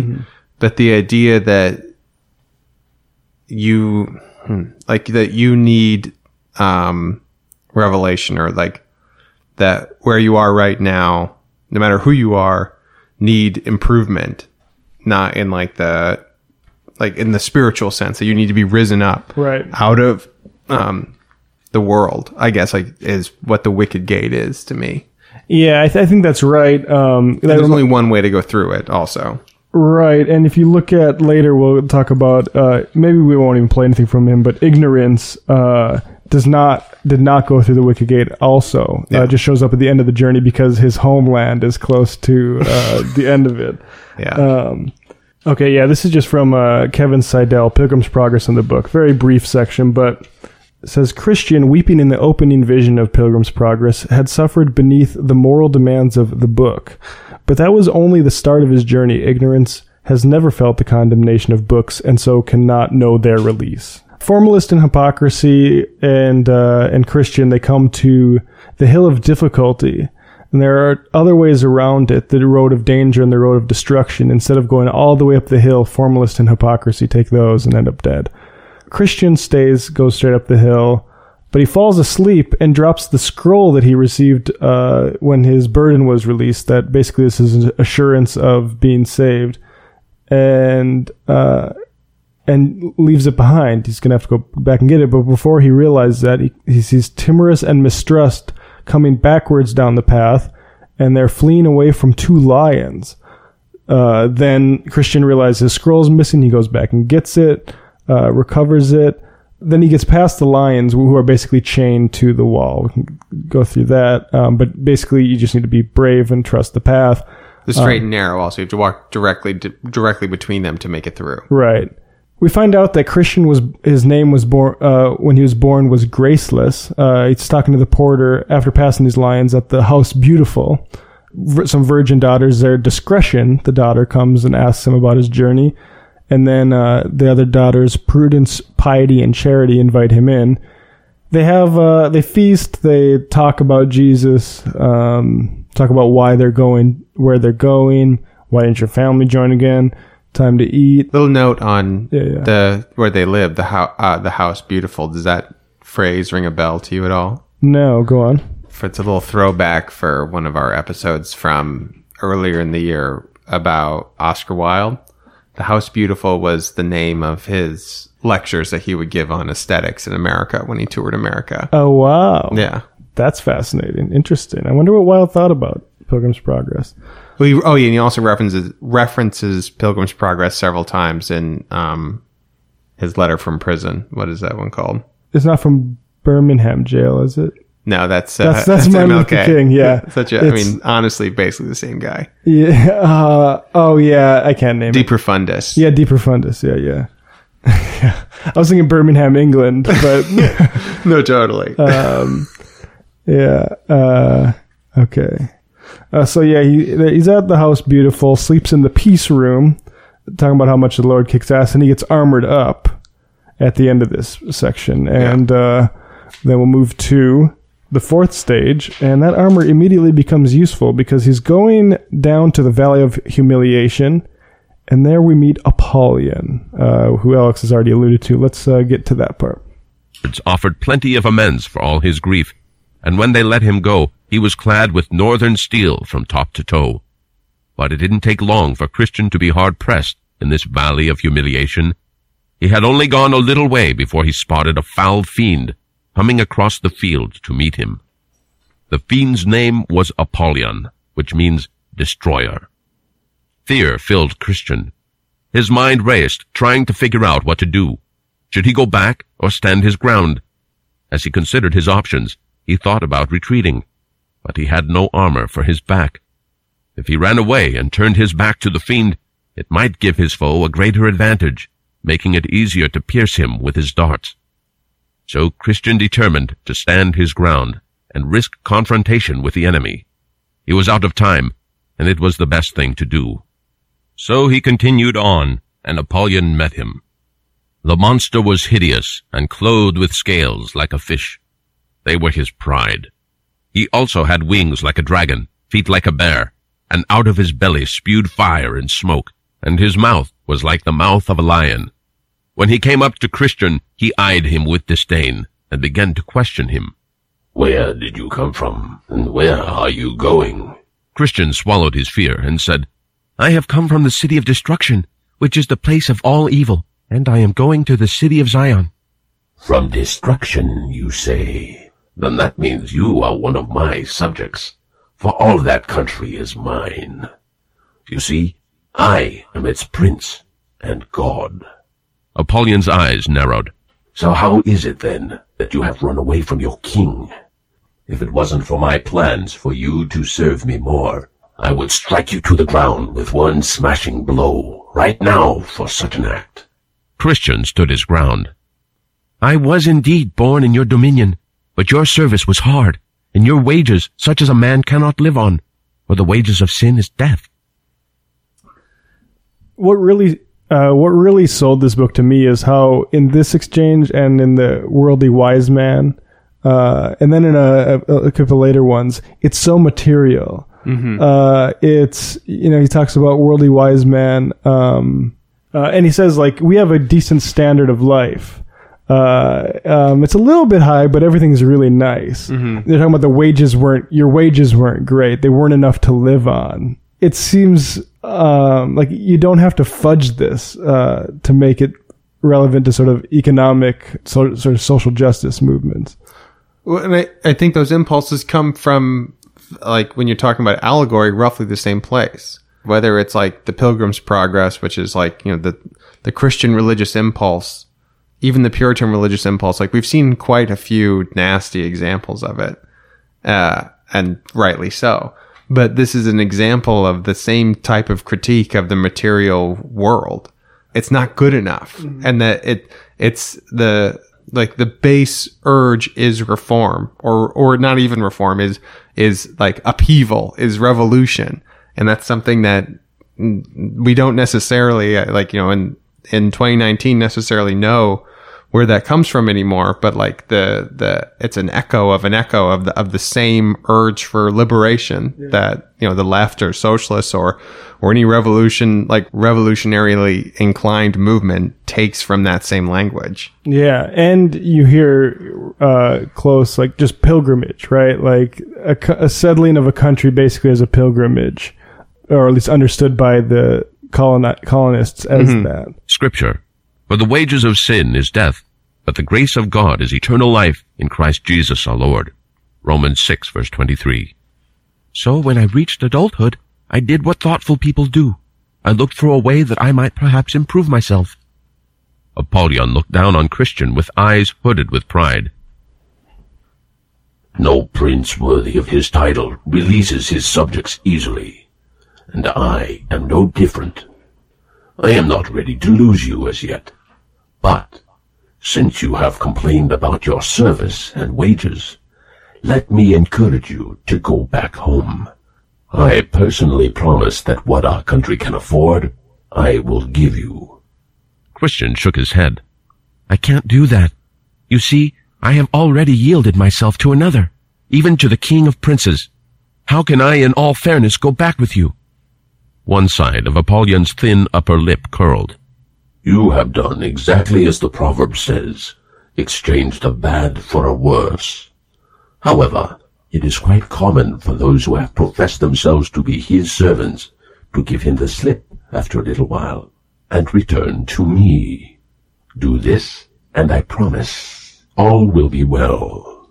Christian stood his ground. I have given him my faith and sworn my allegiance to him. How can I possibly go back on my word and not be hanged as a traitor? Think about it. You did the same to me, and yet I am willing to forget all about it, if you will turn again and go back to destruction. Apollyon responded. Christian raised his palm toward the fiend. No. What I promised to you happened when I was but an immature youth. Beside that, I regard the prince under whose banner I now stand to be the one able to absolve me of your charges. He let his hand drop and looked Apollyon directly in the eye. And yes, he is also able to pardon the things I did in service to you. Besides that, O destroying Apollyon, to tell you the truth, I like his service, his wages, his servants, his government, his company and country better than yours, So stop trying to change my mind, and I have made up my mind to follow him. A wisp of smoke curled from Apollyon's nostrils. That's all well and good. But think of what it will be like when your spirits are low, and you have so much to do. He paused dramatically and raised the bony-looking ridge above his right eye. You are aware that for the most part, his servants come to a wretched end. Yeah, and so Christian explains why that's not really a problem for Christians generally. That Yeah. being martyred is usually like something that they welcome. That's what we're going for, buddy. Actually, yeah, when you're talking about like God is actually watching what you're doing, Mm-hmm. dying for him, hell yeah. Yeah, it's actually a big deal where I'm looking, where I'm, where I'm shooting for. Yeah, it's like uh, like this is sounding better and better to me. It's like the um, I'm actually laughing meme, but literally Uh, who's who's saying I'm actually laughing? Christian. Like I'm not like I'm not pissed off. I'm actually laughing at this. Yeah, But yeah, yeah. He's like I'm literally willing for you. Like go ahead and kill me. It says like, yeah, God's followers die a lot, um, and also you've been unfaithful, and he recounts the different ways he's been unfaithful. They have a 12-hour fight uh, over half a day, and uh, then Apollyon eventually gives up. We go to the Valley of the Shadow of Death, which people may have heard of from the uh, Coolio. What's that? I mean, it's from Ezekiel, No, I know it. but maybe it's been appropriated in some way after that. in uh, in Gangsta's Paradise. The Oh, I- walk through the Valley of the Shadow of Death. That's the first time I heard that. I only know um, the Weird Al Yankovic parody of that song because I used to listen to those CDs like it was actual music uh, in elementary school. Just loving it. That was um, what was Amish Paradise. You're right. Yeah, yeah. You want to tell me what this is all about? As I walk through the valley of the shadow of death, I take a look at my life and realize there's nothing left. So uh, Christian has a different. Well, actually, Christian hears somebody saying that uh, I will fear no evil. Though I walk through the valley of the shadow of death, I will fear no evil. And that's what Christian hears as he's going through it. Uh, he hears somebody ahead of him saying that, and it turns out in uh, the next, actually before, right after he hears that, we have to do this really brief bit about he sees a cave where there's two figures, Pope and Pagan.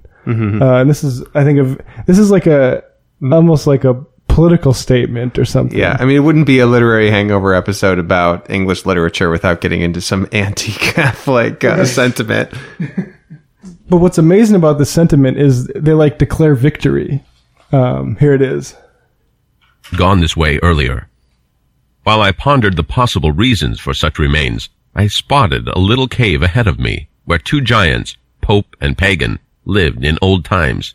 It was by their power and tyranny that the men whose bones, blood, ashes, and other remains lay in this place were cruelly put to death.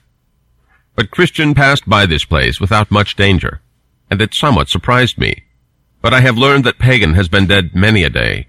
As for the other, although he is still alive because of his old age and many shrewd conflicts from his younger days, he has grown so crazy and stiff in his joints that he can do little more than sit in his cave's mouth, grinning at pilgrims as they go by, and biting his nails in frustration because he can no longer intercept them.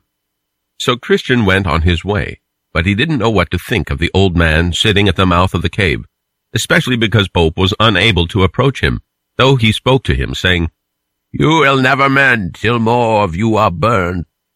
But Christian held his peace, and smiled as he went by and suffered no harm. Then he sang a song. O world of wonders, I can say no less, that I should be preserved in that distress I have met with here. O blessed be the hand that from it has delivered me. Dangers and darkness, devils, hell, and sin did surround me while I this vale was in. Snares, pits, traps, and nets did lie about my path, that worthless I might have been caught, entangled, and cast down. But since I live, let Jesus wear the crown. I just found it surprising that he thought of uh, the Catholic Church as a vanquished enemy at that point. This was Yeah. this was published the same year as the Popish Plot, which we've referenced before, where basically it seemed like that there was concerns that the the monarchy was going to revitalize Catholicism. Yeah, yeah, no, that is that is an interesting point. I think it's definitely a hopeful even in like the context of only like England, that's still kind of like a a, a hopeful sentiment that Catholicism's snares are no longer in uh, power. You can just walk by it like, okay, whatever. You say crazy person. Yeah, that's just like a busy box, but really, it's still, still's got a little more gas in the tank, unfortunately. Yeah, for so- uh, John Bunyan.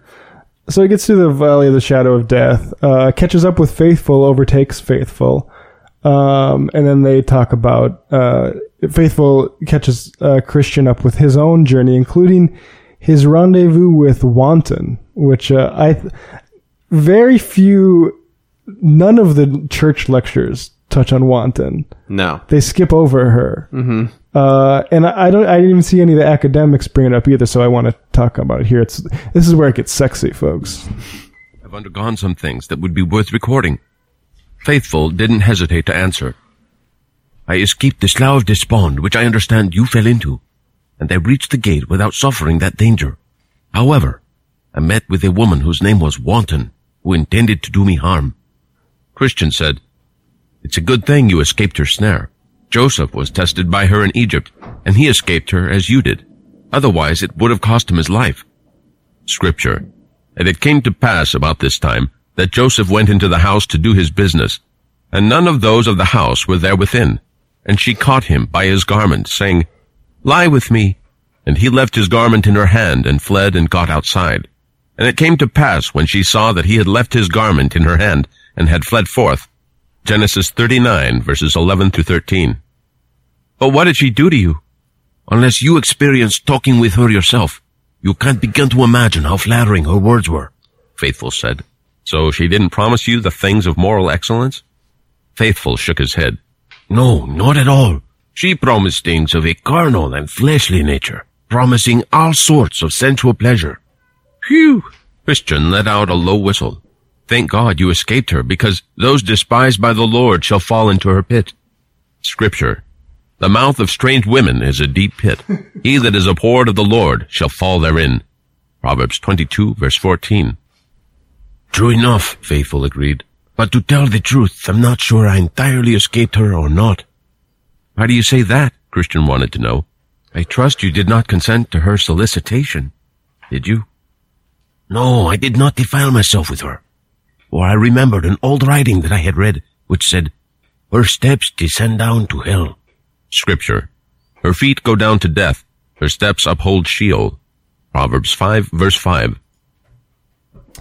I just felt like this Wanton segment really probably spoke to people, like especially men that would have read this. Um, like it's so colloquial, like, "Ooh, man, I hope you weren't tempted." That like must have been really tough not to, you know, stray with there. that chick. Yeah, exactly. It's uh, very. Uh, I I thought it was very, very interesting for 1678. Yeah. Uh, zooming through here, uh, after that, th- we hear about uh, they meet Adam the First in the town of Deceit, uh, and he offers offers Faithful one of his daughters. It turns out that uh, it's not really Adam the First, I think, or maybe it was Adam the First. But either way, you're not supposed to trust him because he's a sinner. Yeah. And there's this weird part where this guy starts beating the shit out of him, and it, it's Moses. Yeah. And then Jesus comes and says, "Hey Moses, chill out. They they didn't. They were just wrong about Adam the first. You can, you know, show some mercy, basically. Um, because I guess Moses is the more uh, severe Yeah. because of the Old Usually Testament, basically. Yeah. yeah. Um, they meet a few more f- people. Uh, uh, Shame tells uh, Faithful that only a few of the mighty, rich, and wise hold your opinions, which is kind of interesting. They retell the Apollyon fight. Talkative enters. Talkative just likes to talk about how profitable just having conversations is, but he basically doesn't like to do anything. He's uh, what, what we would now call someone who's just interested in ideas. Yeah, exactly. Talking to he's just interested in the, the ideas for ideas' sake, and actually putting them into any kind of action is something he's like. The difference between hating sin versus speaking out against it is one that is what eventually trips up talkative. Uh, It's just he- important that we're having this conversation. It's so amazing that we're having this conversation. yeah. Talkative is the son of Saywell from Prating Row, so Bunyan really likes these little uh, puns type uh, I mean, names. I mean, he was in jail, so it's just like right, You yeah. gotta, you gotta find your way to be like, oh yeah, this is good. Right. So yeah, Faithful confronts Talkative, and then Talkative's like, "You are a depressed person," which is I also thought very contemporary. Like you're just depressed. You're a you're just a you're just a hater, basically. um, then we get to the sixth stage. Evangelist returns, gives a Faithful and uh, Christian a motivating speech, but then warns of them about Vanity Fair and basically hints that someone is going to die there.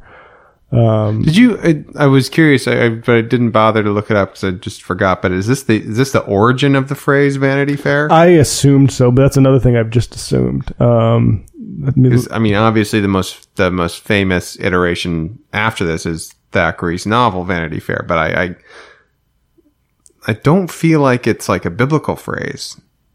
But I I, I think. Well, let's see here. it would have been. I mean, and for pop culture, would have been Bunyan's one of the more lasting contributions. Now that there's a magazine, of course. Uh, Vanity Fair. This is from Vanity Fair's website. Originally meant a place or scene of ostentation or empty, idle amusement and frivolity. A reference to the decadent fair in John Bunyan's 1678 book, The Pilgrim's Progress. There you go. Uh, oh, by the 19th century, however, William Makepeace Thackeray made Va- Vanity Fair his own, borrowing the term to christen his widely read 1848 satirical novel, which was serialized at the time in Britain's Punch magazine. Yeah.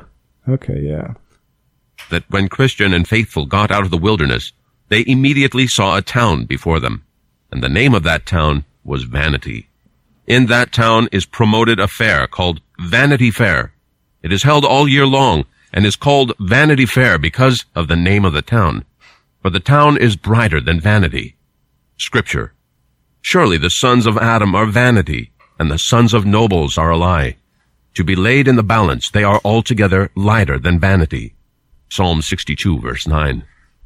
And also because all that is sold there and all who come there are worthless. As the saying of the wise says, all this world promotes is vanity. Scripture. But if a man lives many years and rejoices in them all, yet if afterwards he remembers the days of darkness, for they shall be many, he shall say that everything that shall have happened to him is vanity. Ecclesiastes 11 verse 8. This fair is not a newly erected business, but is actually an ancient enterprise. Let me tell you about its origins. Almost 5,000 years ago, there were pilgrims walking to the celestial city, just like Faithful and Christian are doing. So Beelzebub, Apollyon, and Legion, with their associates, perceived by seeing the path made by the pilgrims on their way to the city, that the course lay through this town of vanity.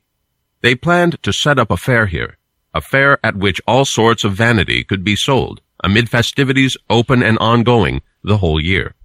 Therefore, at this fair, they sell such merchandise as houses, land, trades, places, honors, promotions, titles, countries, kingdoms, lusts, and pleasures of all sorts, including things such as harlots, wives, husbands, children, masters, servants, lives, blood, bodies, souls, silver, gold, pearls, precious stones, and much more. And along with all this, at this fair, there is constant, round-the-clock entertainment, like juggling, cheats, games, plays, clowns, mimics, tricksters, and rogues, and other amusements of every kind. Here, visitors can also find free offers that include thefts, murders, adulteries, perjuries, and all of them are available in various shades of a blood red color. As in other fairs of less importance, there are several lanes and streets with representative names, where certain categories of merchandise are marketed. In the same way, at this fair you have the proper places, lanes, and streets which bear names of countries and kingdoms. It is in these places that the goods of this fair are easily found. There is the Britain row, the French row, the Italian row, the Spanish row, the German row, all of which offer a variety of vanities for sale. Uh, sounds like Vanity Fair is a bit globalist. um, But Yeah. it's interesting how much uh, like the market is seen as a as a stand-in for vanity. Such a small. I mean, it's incredible foresight. It's such a. It's Yeah. such a small force at this moment. But I think like it's not a it's not it's almost like not even foresight. I think it's like um like capitalism in fr- like the people involved in maintaining religion and growing its growing its base see what a disruptive element capitalism is from the beginning, basically. yeah. But just like other fairs, where one commodity dominates the market, here too the most sought after of all the fair is the merchandise of Rome, for it is greatly promoted. Some, like our English nation and others, have taken a dislike for this huckstering. Now, as I said, the way to the celestial city lies through this town, with its lusty fair which is held year round. Those who think they are going to avoid this city will still have to go out of the world. The Prince of Princes himself, when he was here, passed through this town on his way to his own country during a time when the fair was in full operation. I believe it was Beelzebub, the chief lord of this fair, who invited him to buy some of his vanities. Yes, he would have made him lord of this fair, if only he would have shown him reverence, and bowed to him as he went through the town. Scripture. Beloved, think it not strange when you are tried by fire, which is done to prove you, as though some strange thing happened unto you. 1 Peter 4, verse 12. Plus, because he was such a person of honor, Beelzebub escorted him from street to street, and showed him all the kingdoms of the world in a brief moment of time, so that he might, if possible, lure that blessed one to lower himself to buy some of his vanities. But he paid no attention to the merchandise, and therefore left the town without spending so much as one cent upon these vanities. Scripture. Again, the devil took him up into an exceeding high mountain, and showed him all the kingdoms of the world, and the glory of them, and said unto him, All these things I will give thee, if thou wilt fall down and worship me. Matthew 4, verses 8 and 9. So this fair is of ancient origins, and is a long-standing and very large fair. When the pilgrims arrived, they were clothed with garments different from any available at that fair. I think that's a really interesting comparison for the book and the scriptural quotations to make is they're referencing this moment where before Jesus begins his ministry, he goes out into the desert for 40 days to meditate. And in that moment, he meets the devil and the devil offers him all these things to turn away from his mission to save mankind. And one of them, one of which is to offer him earth, like earth itself, because in in the gospel, the devil uh, runs uh, the material world, and so the devil says, "I'll give you everything like that that is on earth." And then for Bunyan to quote that and then to say that that's like the market is is that exact promise, uh, but to each other is uh, one of the more powerful and damning indictments of. Uh, of 2019 right now that I think I've ever heard. Well, and that, that's the thing that makes evangelicals so much worse than uh, pilgrims. Oh yeah, yeah, yeah. Is there well, the- yes, that the market is completely like infested that. yeah. Well, when we just saw it today with, uh, or I guess yesterday with the impeachment hearings, where I think not only it was Trump's impeachment as bad as Christ, it was actually worse. and for them, yeah, probably, it probably is worse for you. When the people saw them, they stared at them, and talked about what manner of people they might be. Some said they were fools. Scripture. For we are made a spectacle unto the world, and to angels and to men. We are fools for Christ's sake, but you are prudent in Christ. We are weak, but you are strong. You are honorable, but we are despised. 1 Corinthians 4, verses 9 and 10. Others said they were lunatics, and some that they were strange and unusual. Secondly, the great crowd wondered at their clothing, and in the same way they were curious about their speech, for few could understand what they said. They naturally spoke the language of those who have sworn allegiance to the Lord Almighty, but those who ran the fair were men of this world. So from one end of the fair to the other, the people seemed barbarians to each other. Scripture, but we speak the wisdom of God in a mystery, even the hidden wisdom, which God predestined before the ages unto our glory, which none of the princes of this age knew, for had they known it, they would never have crucified the Lord of glory. 1 Corinthians 2, verses 7 and 8. Thirdly, and this astonished the merchants, was how these pilgrims placed such little value on all the wares being sold. They didn't even care to browse, and if vendors called out to them to buy their wares, they put their fingers in their ears and cried, Turn away my eyes from beholding worthless vanity. Scripture. Turn That's me uh, looking at the new iPhone. Turn away my eyes from beholding vanity, and cause me to live in thy way. Psalm 119, verse 39. And they looked upward, signifying that their trade and commerce was in heaven. Scripture. For our citizenship is in heaven, from where we also look for the Savior, the Lord Jesus Christ, who shall transform our vile body, so that it may be fashioned like unto the body of his glory, according to the working by which he is also able to subdue all things unto himself. Philippians 3 verses 20 and 21. One mocking merchant observed the strange behavior of faithful and Christian, and said to them, What will you buy? The pilgrims looked at him with serious expressions and said, We buy the truth, Scripture. Buy the truth and sell it not. Also wisdom and instruction and understanding. Proverbs 23 verse 23. With this answer, the merchant and others took the opportunity to deride the men even more. Some mocked, some taunted, some spoke with reproach, and some called for others to strike them. It turned into a noticeable commotion and grew into a great disturbance, to the point that everywhere you looked, the fair was in disorder. As a result, word quickly reached the governor of the fair. He came down right away and appointed deputies from some of his most trusted friends. He put these in charge of investigating what happened and to examine the pilgrims about why they had nearly overturned the fair. So faithful and Christian were taken for further investigation. Those who Uh, yeah, and uh, I just want to read a bit from John Bunyan and the Restoration Crisis of 1667 to 1673. This is by Richard L. Greaves, a historian. Um, in Albion, a quarterly journal concerned with British studies, uh, 1996. That the Vanity Fair trial is an evocation of Bunyan's own legal difficulties in the early 1660s is apparently is apparent from a close comparison of the accusations against Christian and Faithful with the early ones against Bunyan himself. Just as Faithful was accused of heresy, but promised to uh, to recant if he w- were persuaded he was in error, so had Bunyan. Uh, the indictment against Christian Faithful uh, charged them with making commotion and division, just as Bunyan had been accused of promoting disturbances. Christian and Faithful were further indicted for having won a party uh, of, uh, to their own most dangerous opinions, much as Bunyan had been cited for seducing the people. All parties, of course, were reminded that their actions on behalf of the godly cause were illegal. So you see the um, distinction between sort of uh, religious morality and the law. Uh, so like that's that's why you see the splits uh, dramatized so much by Bunyan here.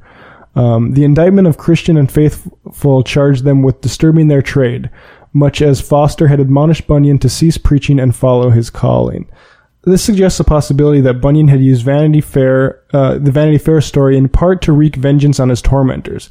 Some have gone so far as to depict Christian's uh, whole journey as a revenge fantasy directed at Bunyan's own persecutors and captors. We recall those dark days in 1664 when Bunyan drew his map vividly depicting the descent of persecutors to eternal damnation.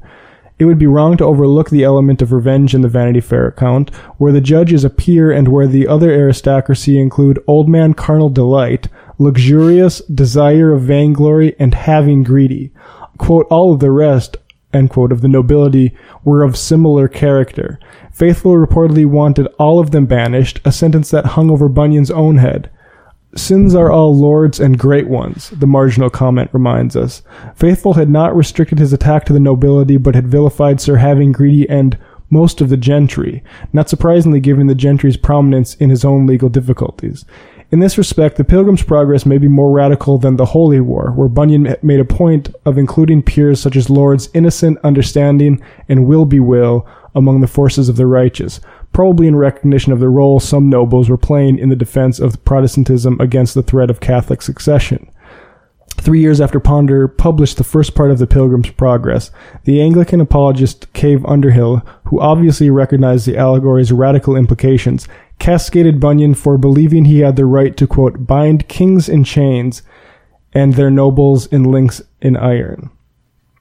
So yeah, there's a trial sequence after this, um, after Faithful and Christian are held in prison, and Faithful stands up for, uh, you know, his faith, and he's killed horrifically, uh, like sort of the drawn and quartering type of thing, and then immediately taken up to heaven among trumpet fanfare. Yeah. Um, what did you think about uh, Faithful?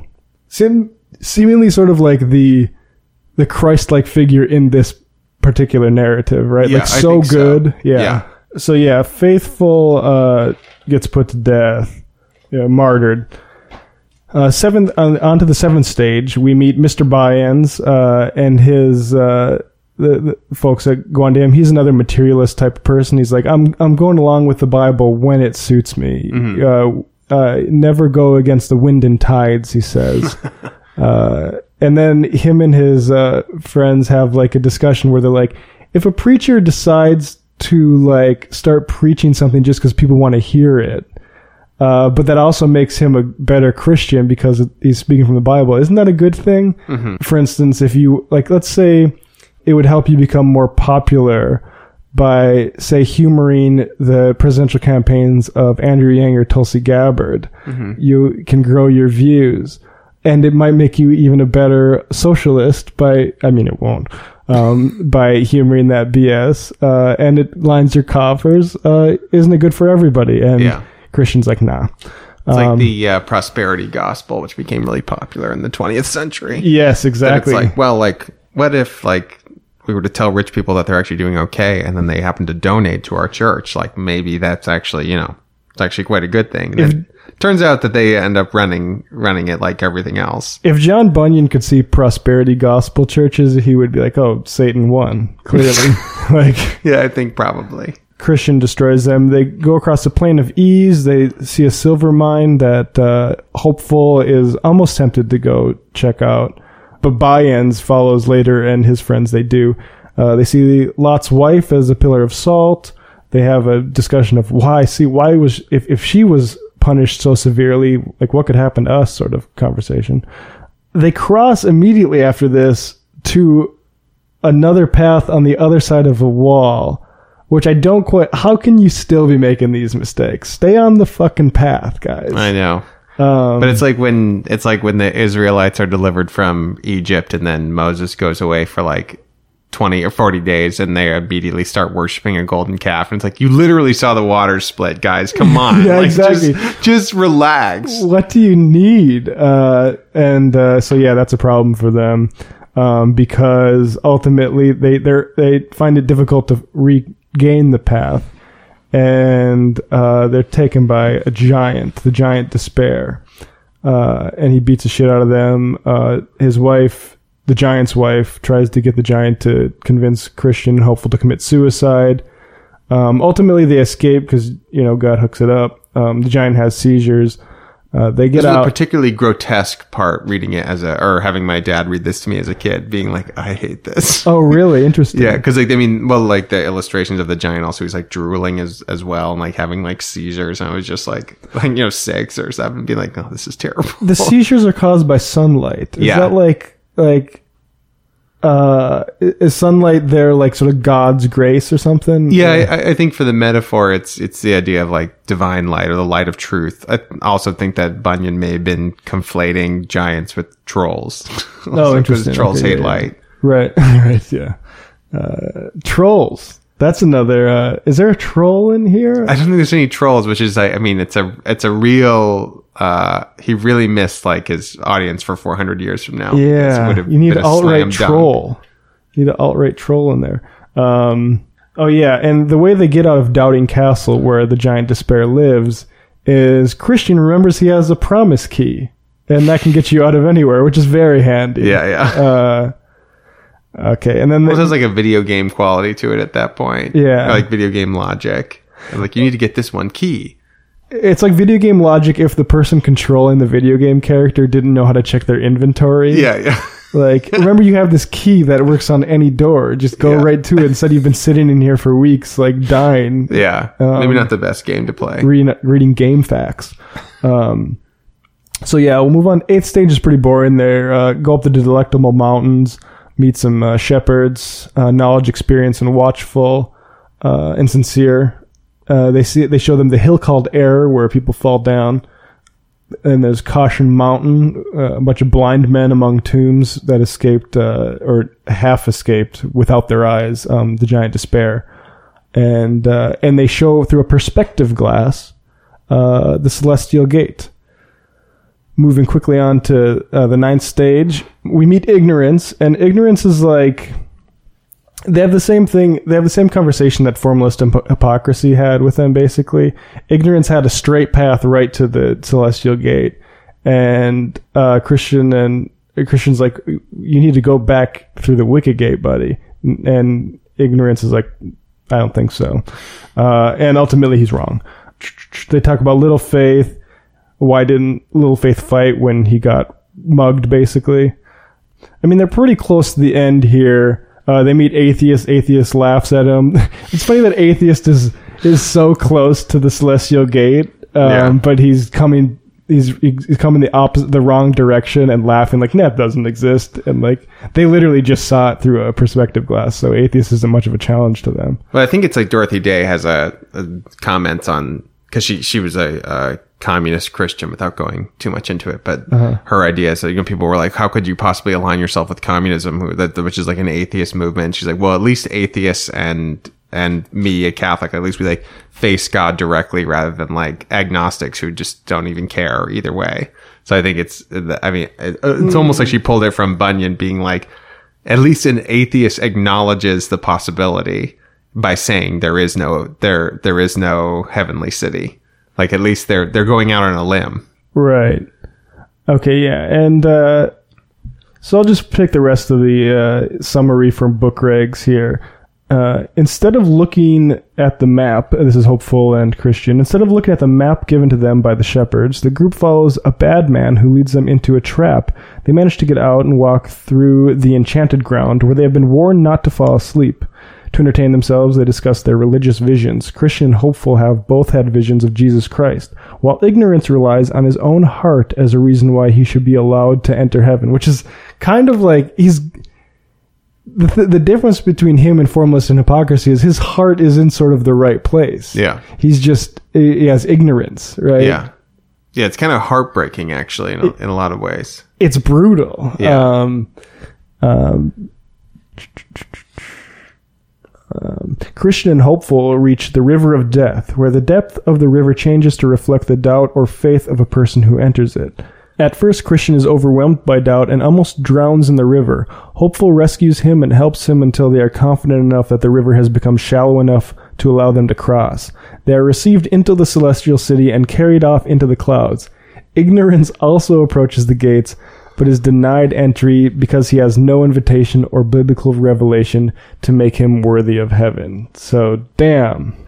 Tough stuff on ignorance and that needing a sort of uh, a slip or a personal invitation is an interesting is an interesting concept to me. Like we- we've already talked about how important the book is, but just written communication in general, we're so used to like texts and tweets and stuff like that. And I think actually our new media environment is is what why I find this newly relevant because we're all getting upset by things we're reading, and it's changing our trajectories and relationships.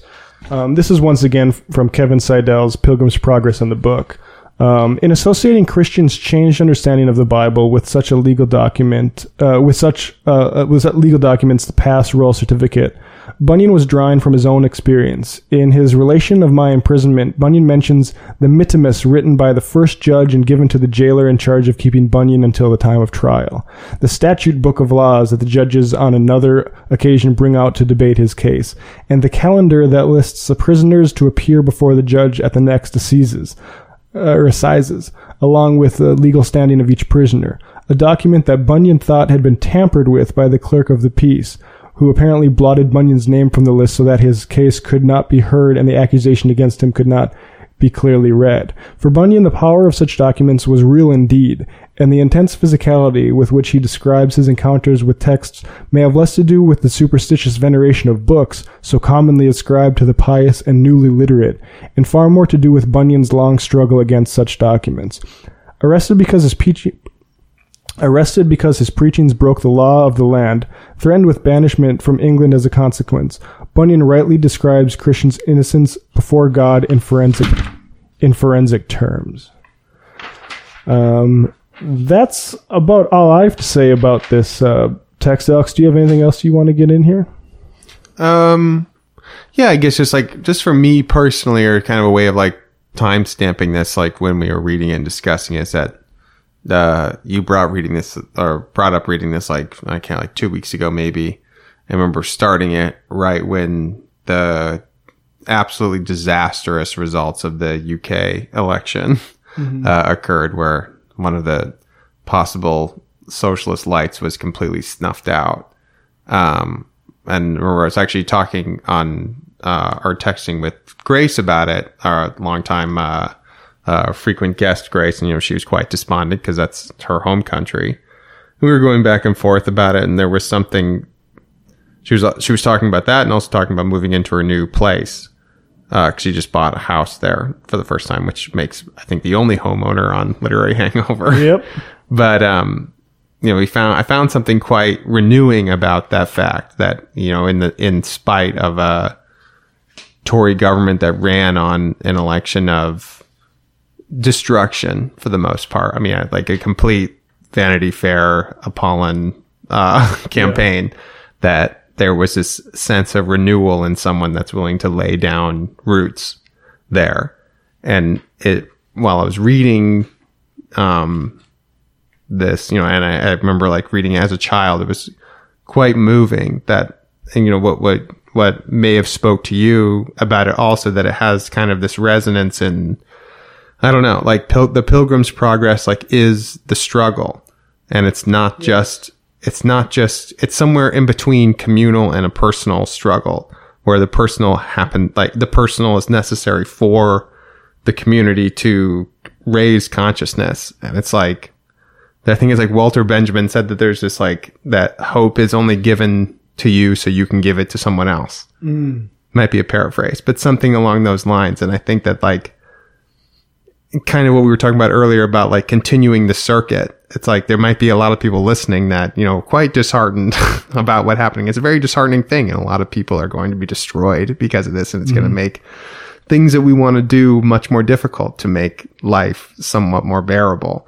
But the idea is like I, you know, I have faith in you. Like I think you can do it. I think we're all, I think we're all on this like pilgrim's progress, and it's just kind of up to us at this point. And like we need to like go on this journey. I think it's like quite a powerful and beautiful metaphor, and we're gonna like constantly be up against like the Apollyons of the world, the the Yeah. powers of the world that that say like your wages are good enough and things like that. And uh, I don't know. It was it's a, a book to end. Probably be the last book I read of the year and the last book I read of the decade. And I think it was something that I'm very happy uh, that I read. Yeah, yeah. Um, I'll, I'll just read a little bit more from Pilgrim's Progress in the book. Uh, um, it does not invoke the book. This is uh, talking about Pilgrim's Progress, and it, it, it the first drafts didn't even mention the Bible explicitly. It was just called the book.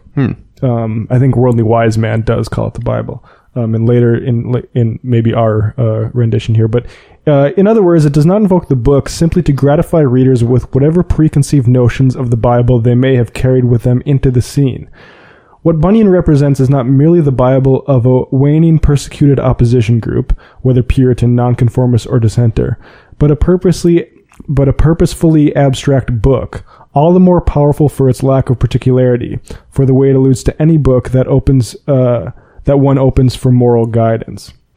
Um, and that's the thing is like I I don't have a huge amount of of interest in sort of theological writings. I mean, I have more uh, now because I, I like the more you understand, the more you get interested in it. But that is like just almost like the costume.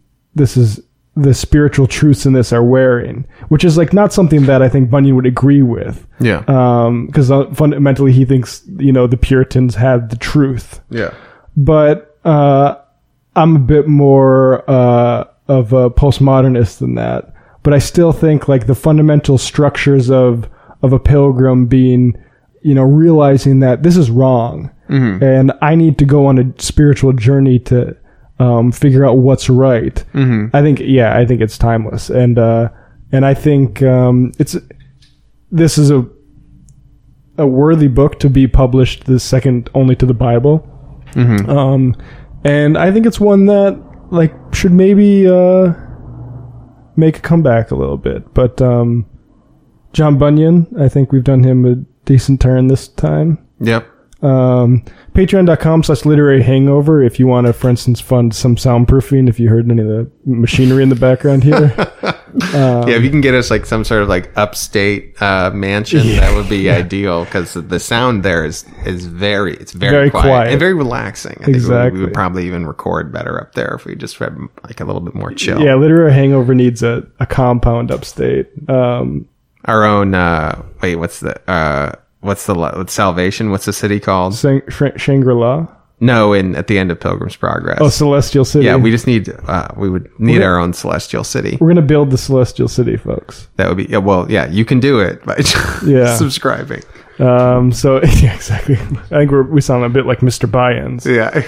Uh, or uh, anyway, uh, thank you, Alex. Um, and uh, we will see you in the new new year. I will say uh, I'm going to try endeavor at some point. My parents are going to be in town, so I'm no promises here on the timeliness of this. But I'm going to record the poem "The Sotweed Factor" by Ebenezer Cooke because Alex are going Alex and I are going to do that poem, and then the John Barth novel of the same name uh, next year. So There's uh, going to be some insane shit next year. Yeah. There's going to be some. I'm very stoked for this, these next couple episodes. yeah, yeah. What else are you uh, excited for specifically? I mean, that book in gen- I mean, I had never even. I don't want Sotweed to get to it. I've never yeah. even heard of it. And, Yeah, yeah. And Matt, like, we were in a group. Grace and Matt and I were in a group chat, and Matt was like, "Here, check out this book," and it was like twice as long as Moby Dick. I've never heard about it, and it's about a guy in Maryland in 1690s trying to keep his virginity. yeah, uh, based on a, on a guy who was like maybe the best American satirist before Benjamin Franklin, Yeah. Ebenezer Cooke, but very little. We know very little about him. yeah. Um, but anyway, Alex, thank you very much. yeah, it was a good one. Uh, uh, put another end to a good year on literary hangover, folks. We will see you next time.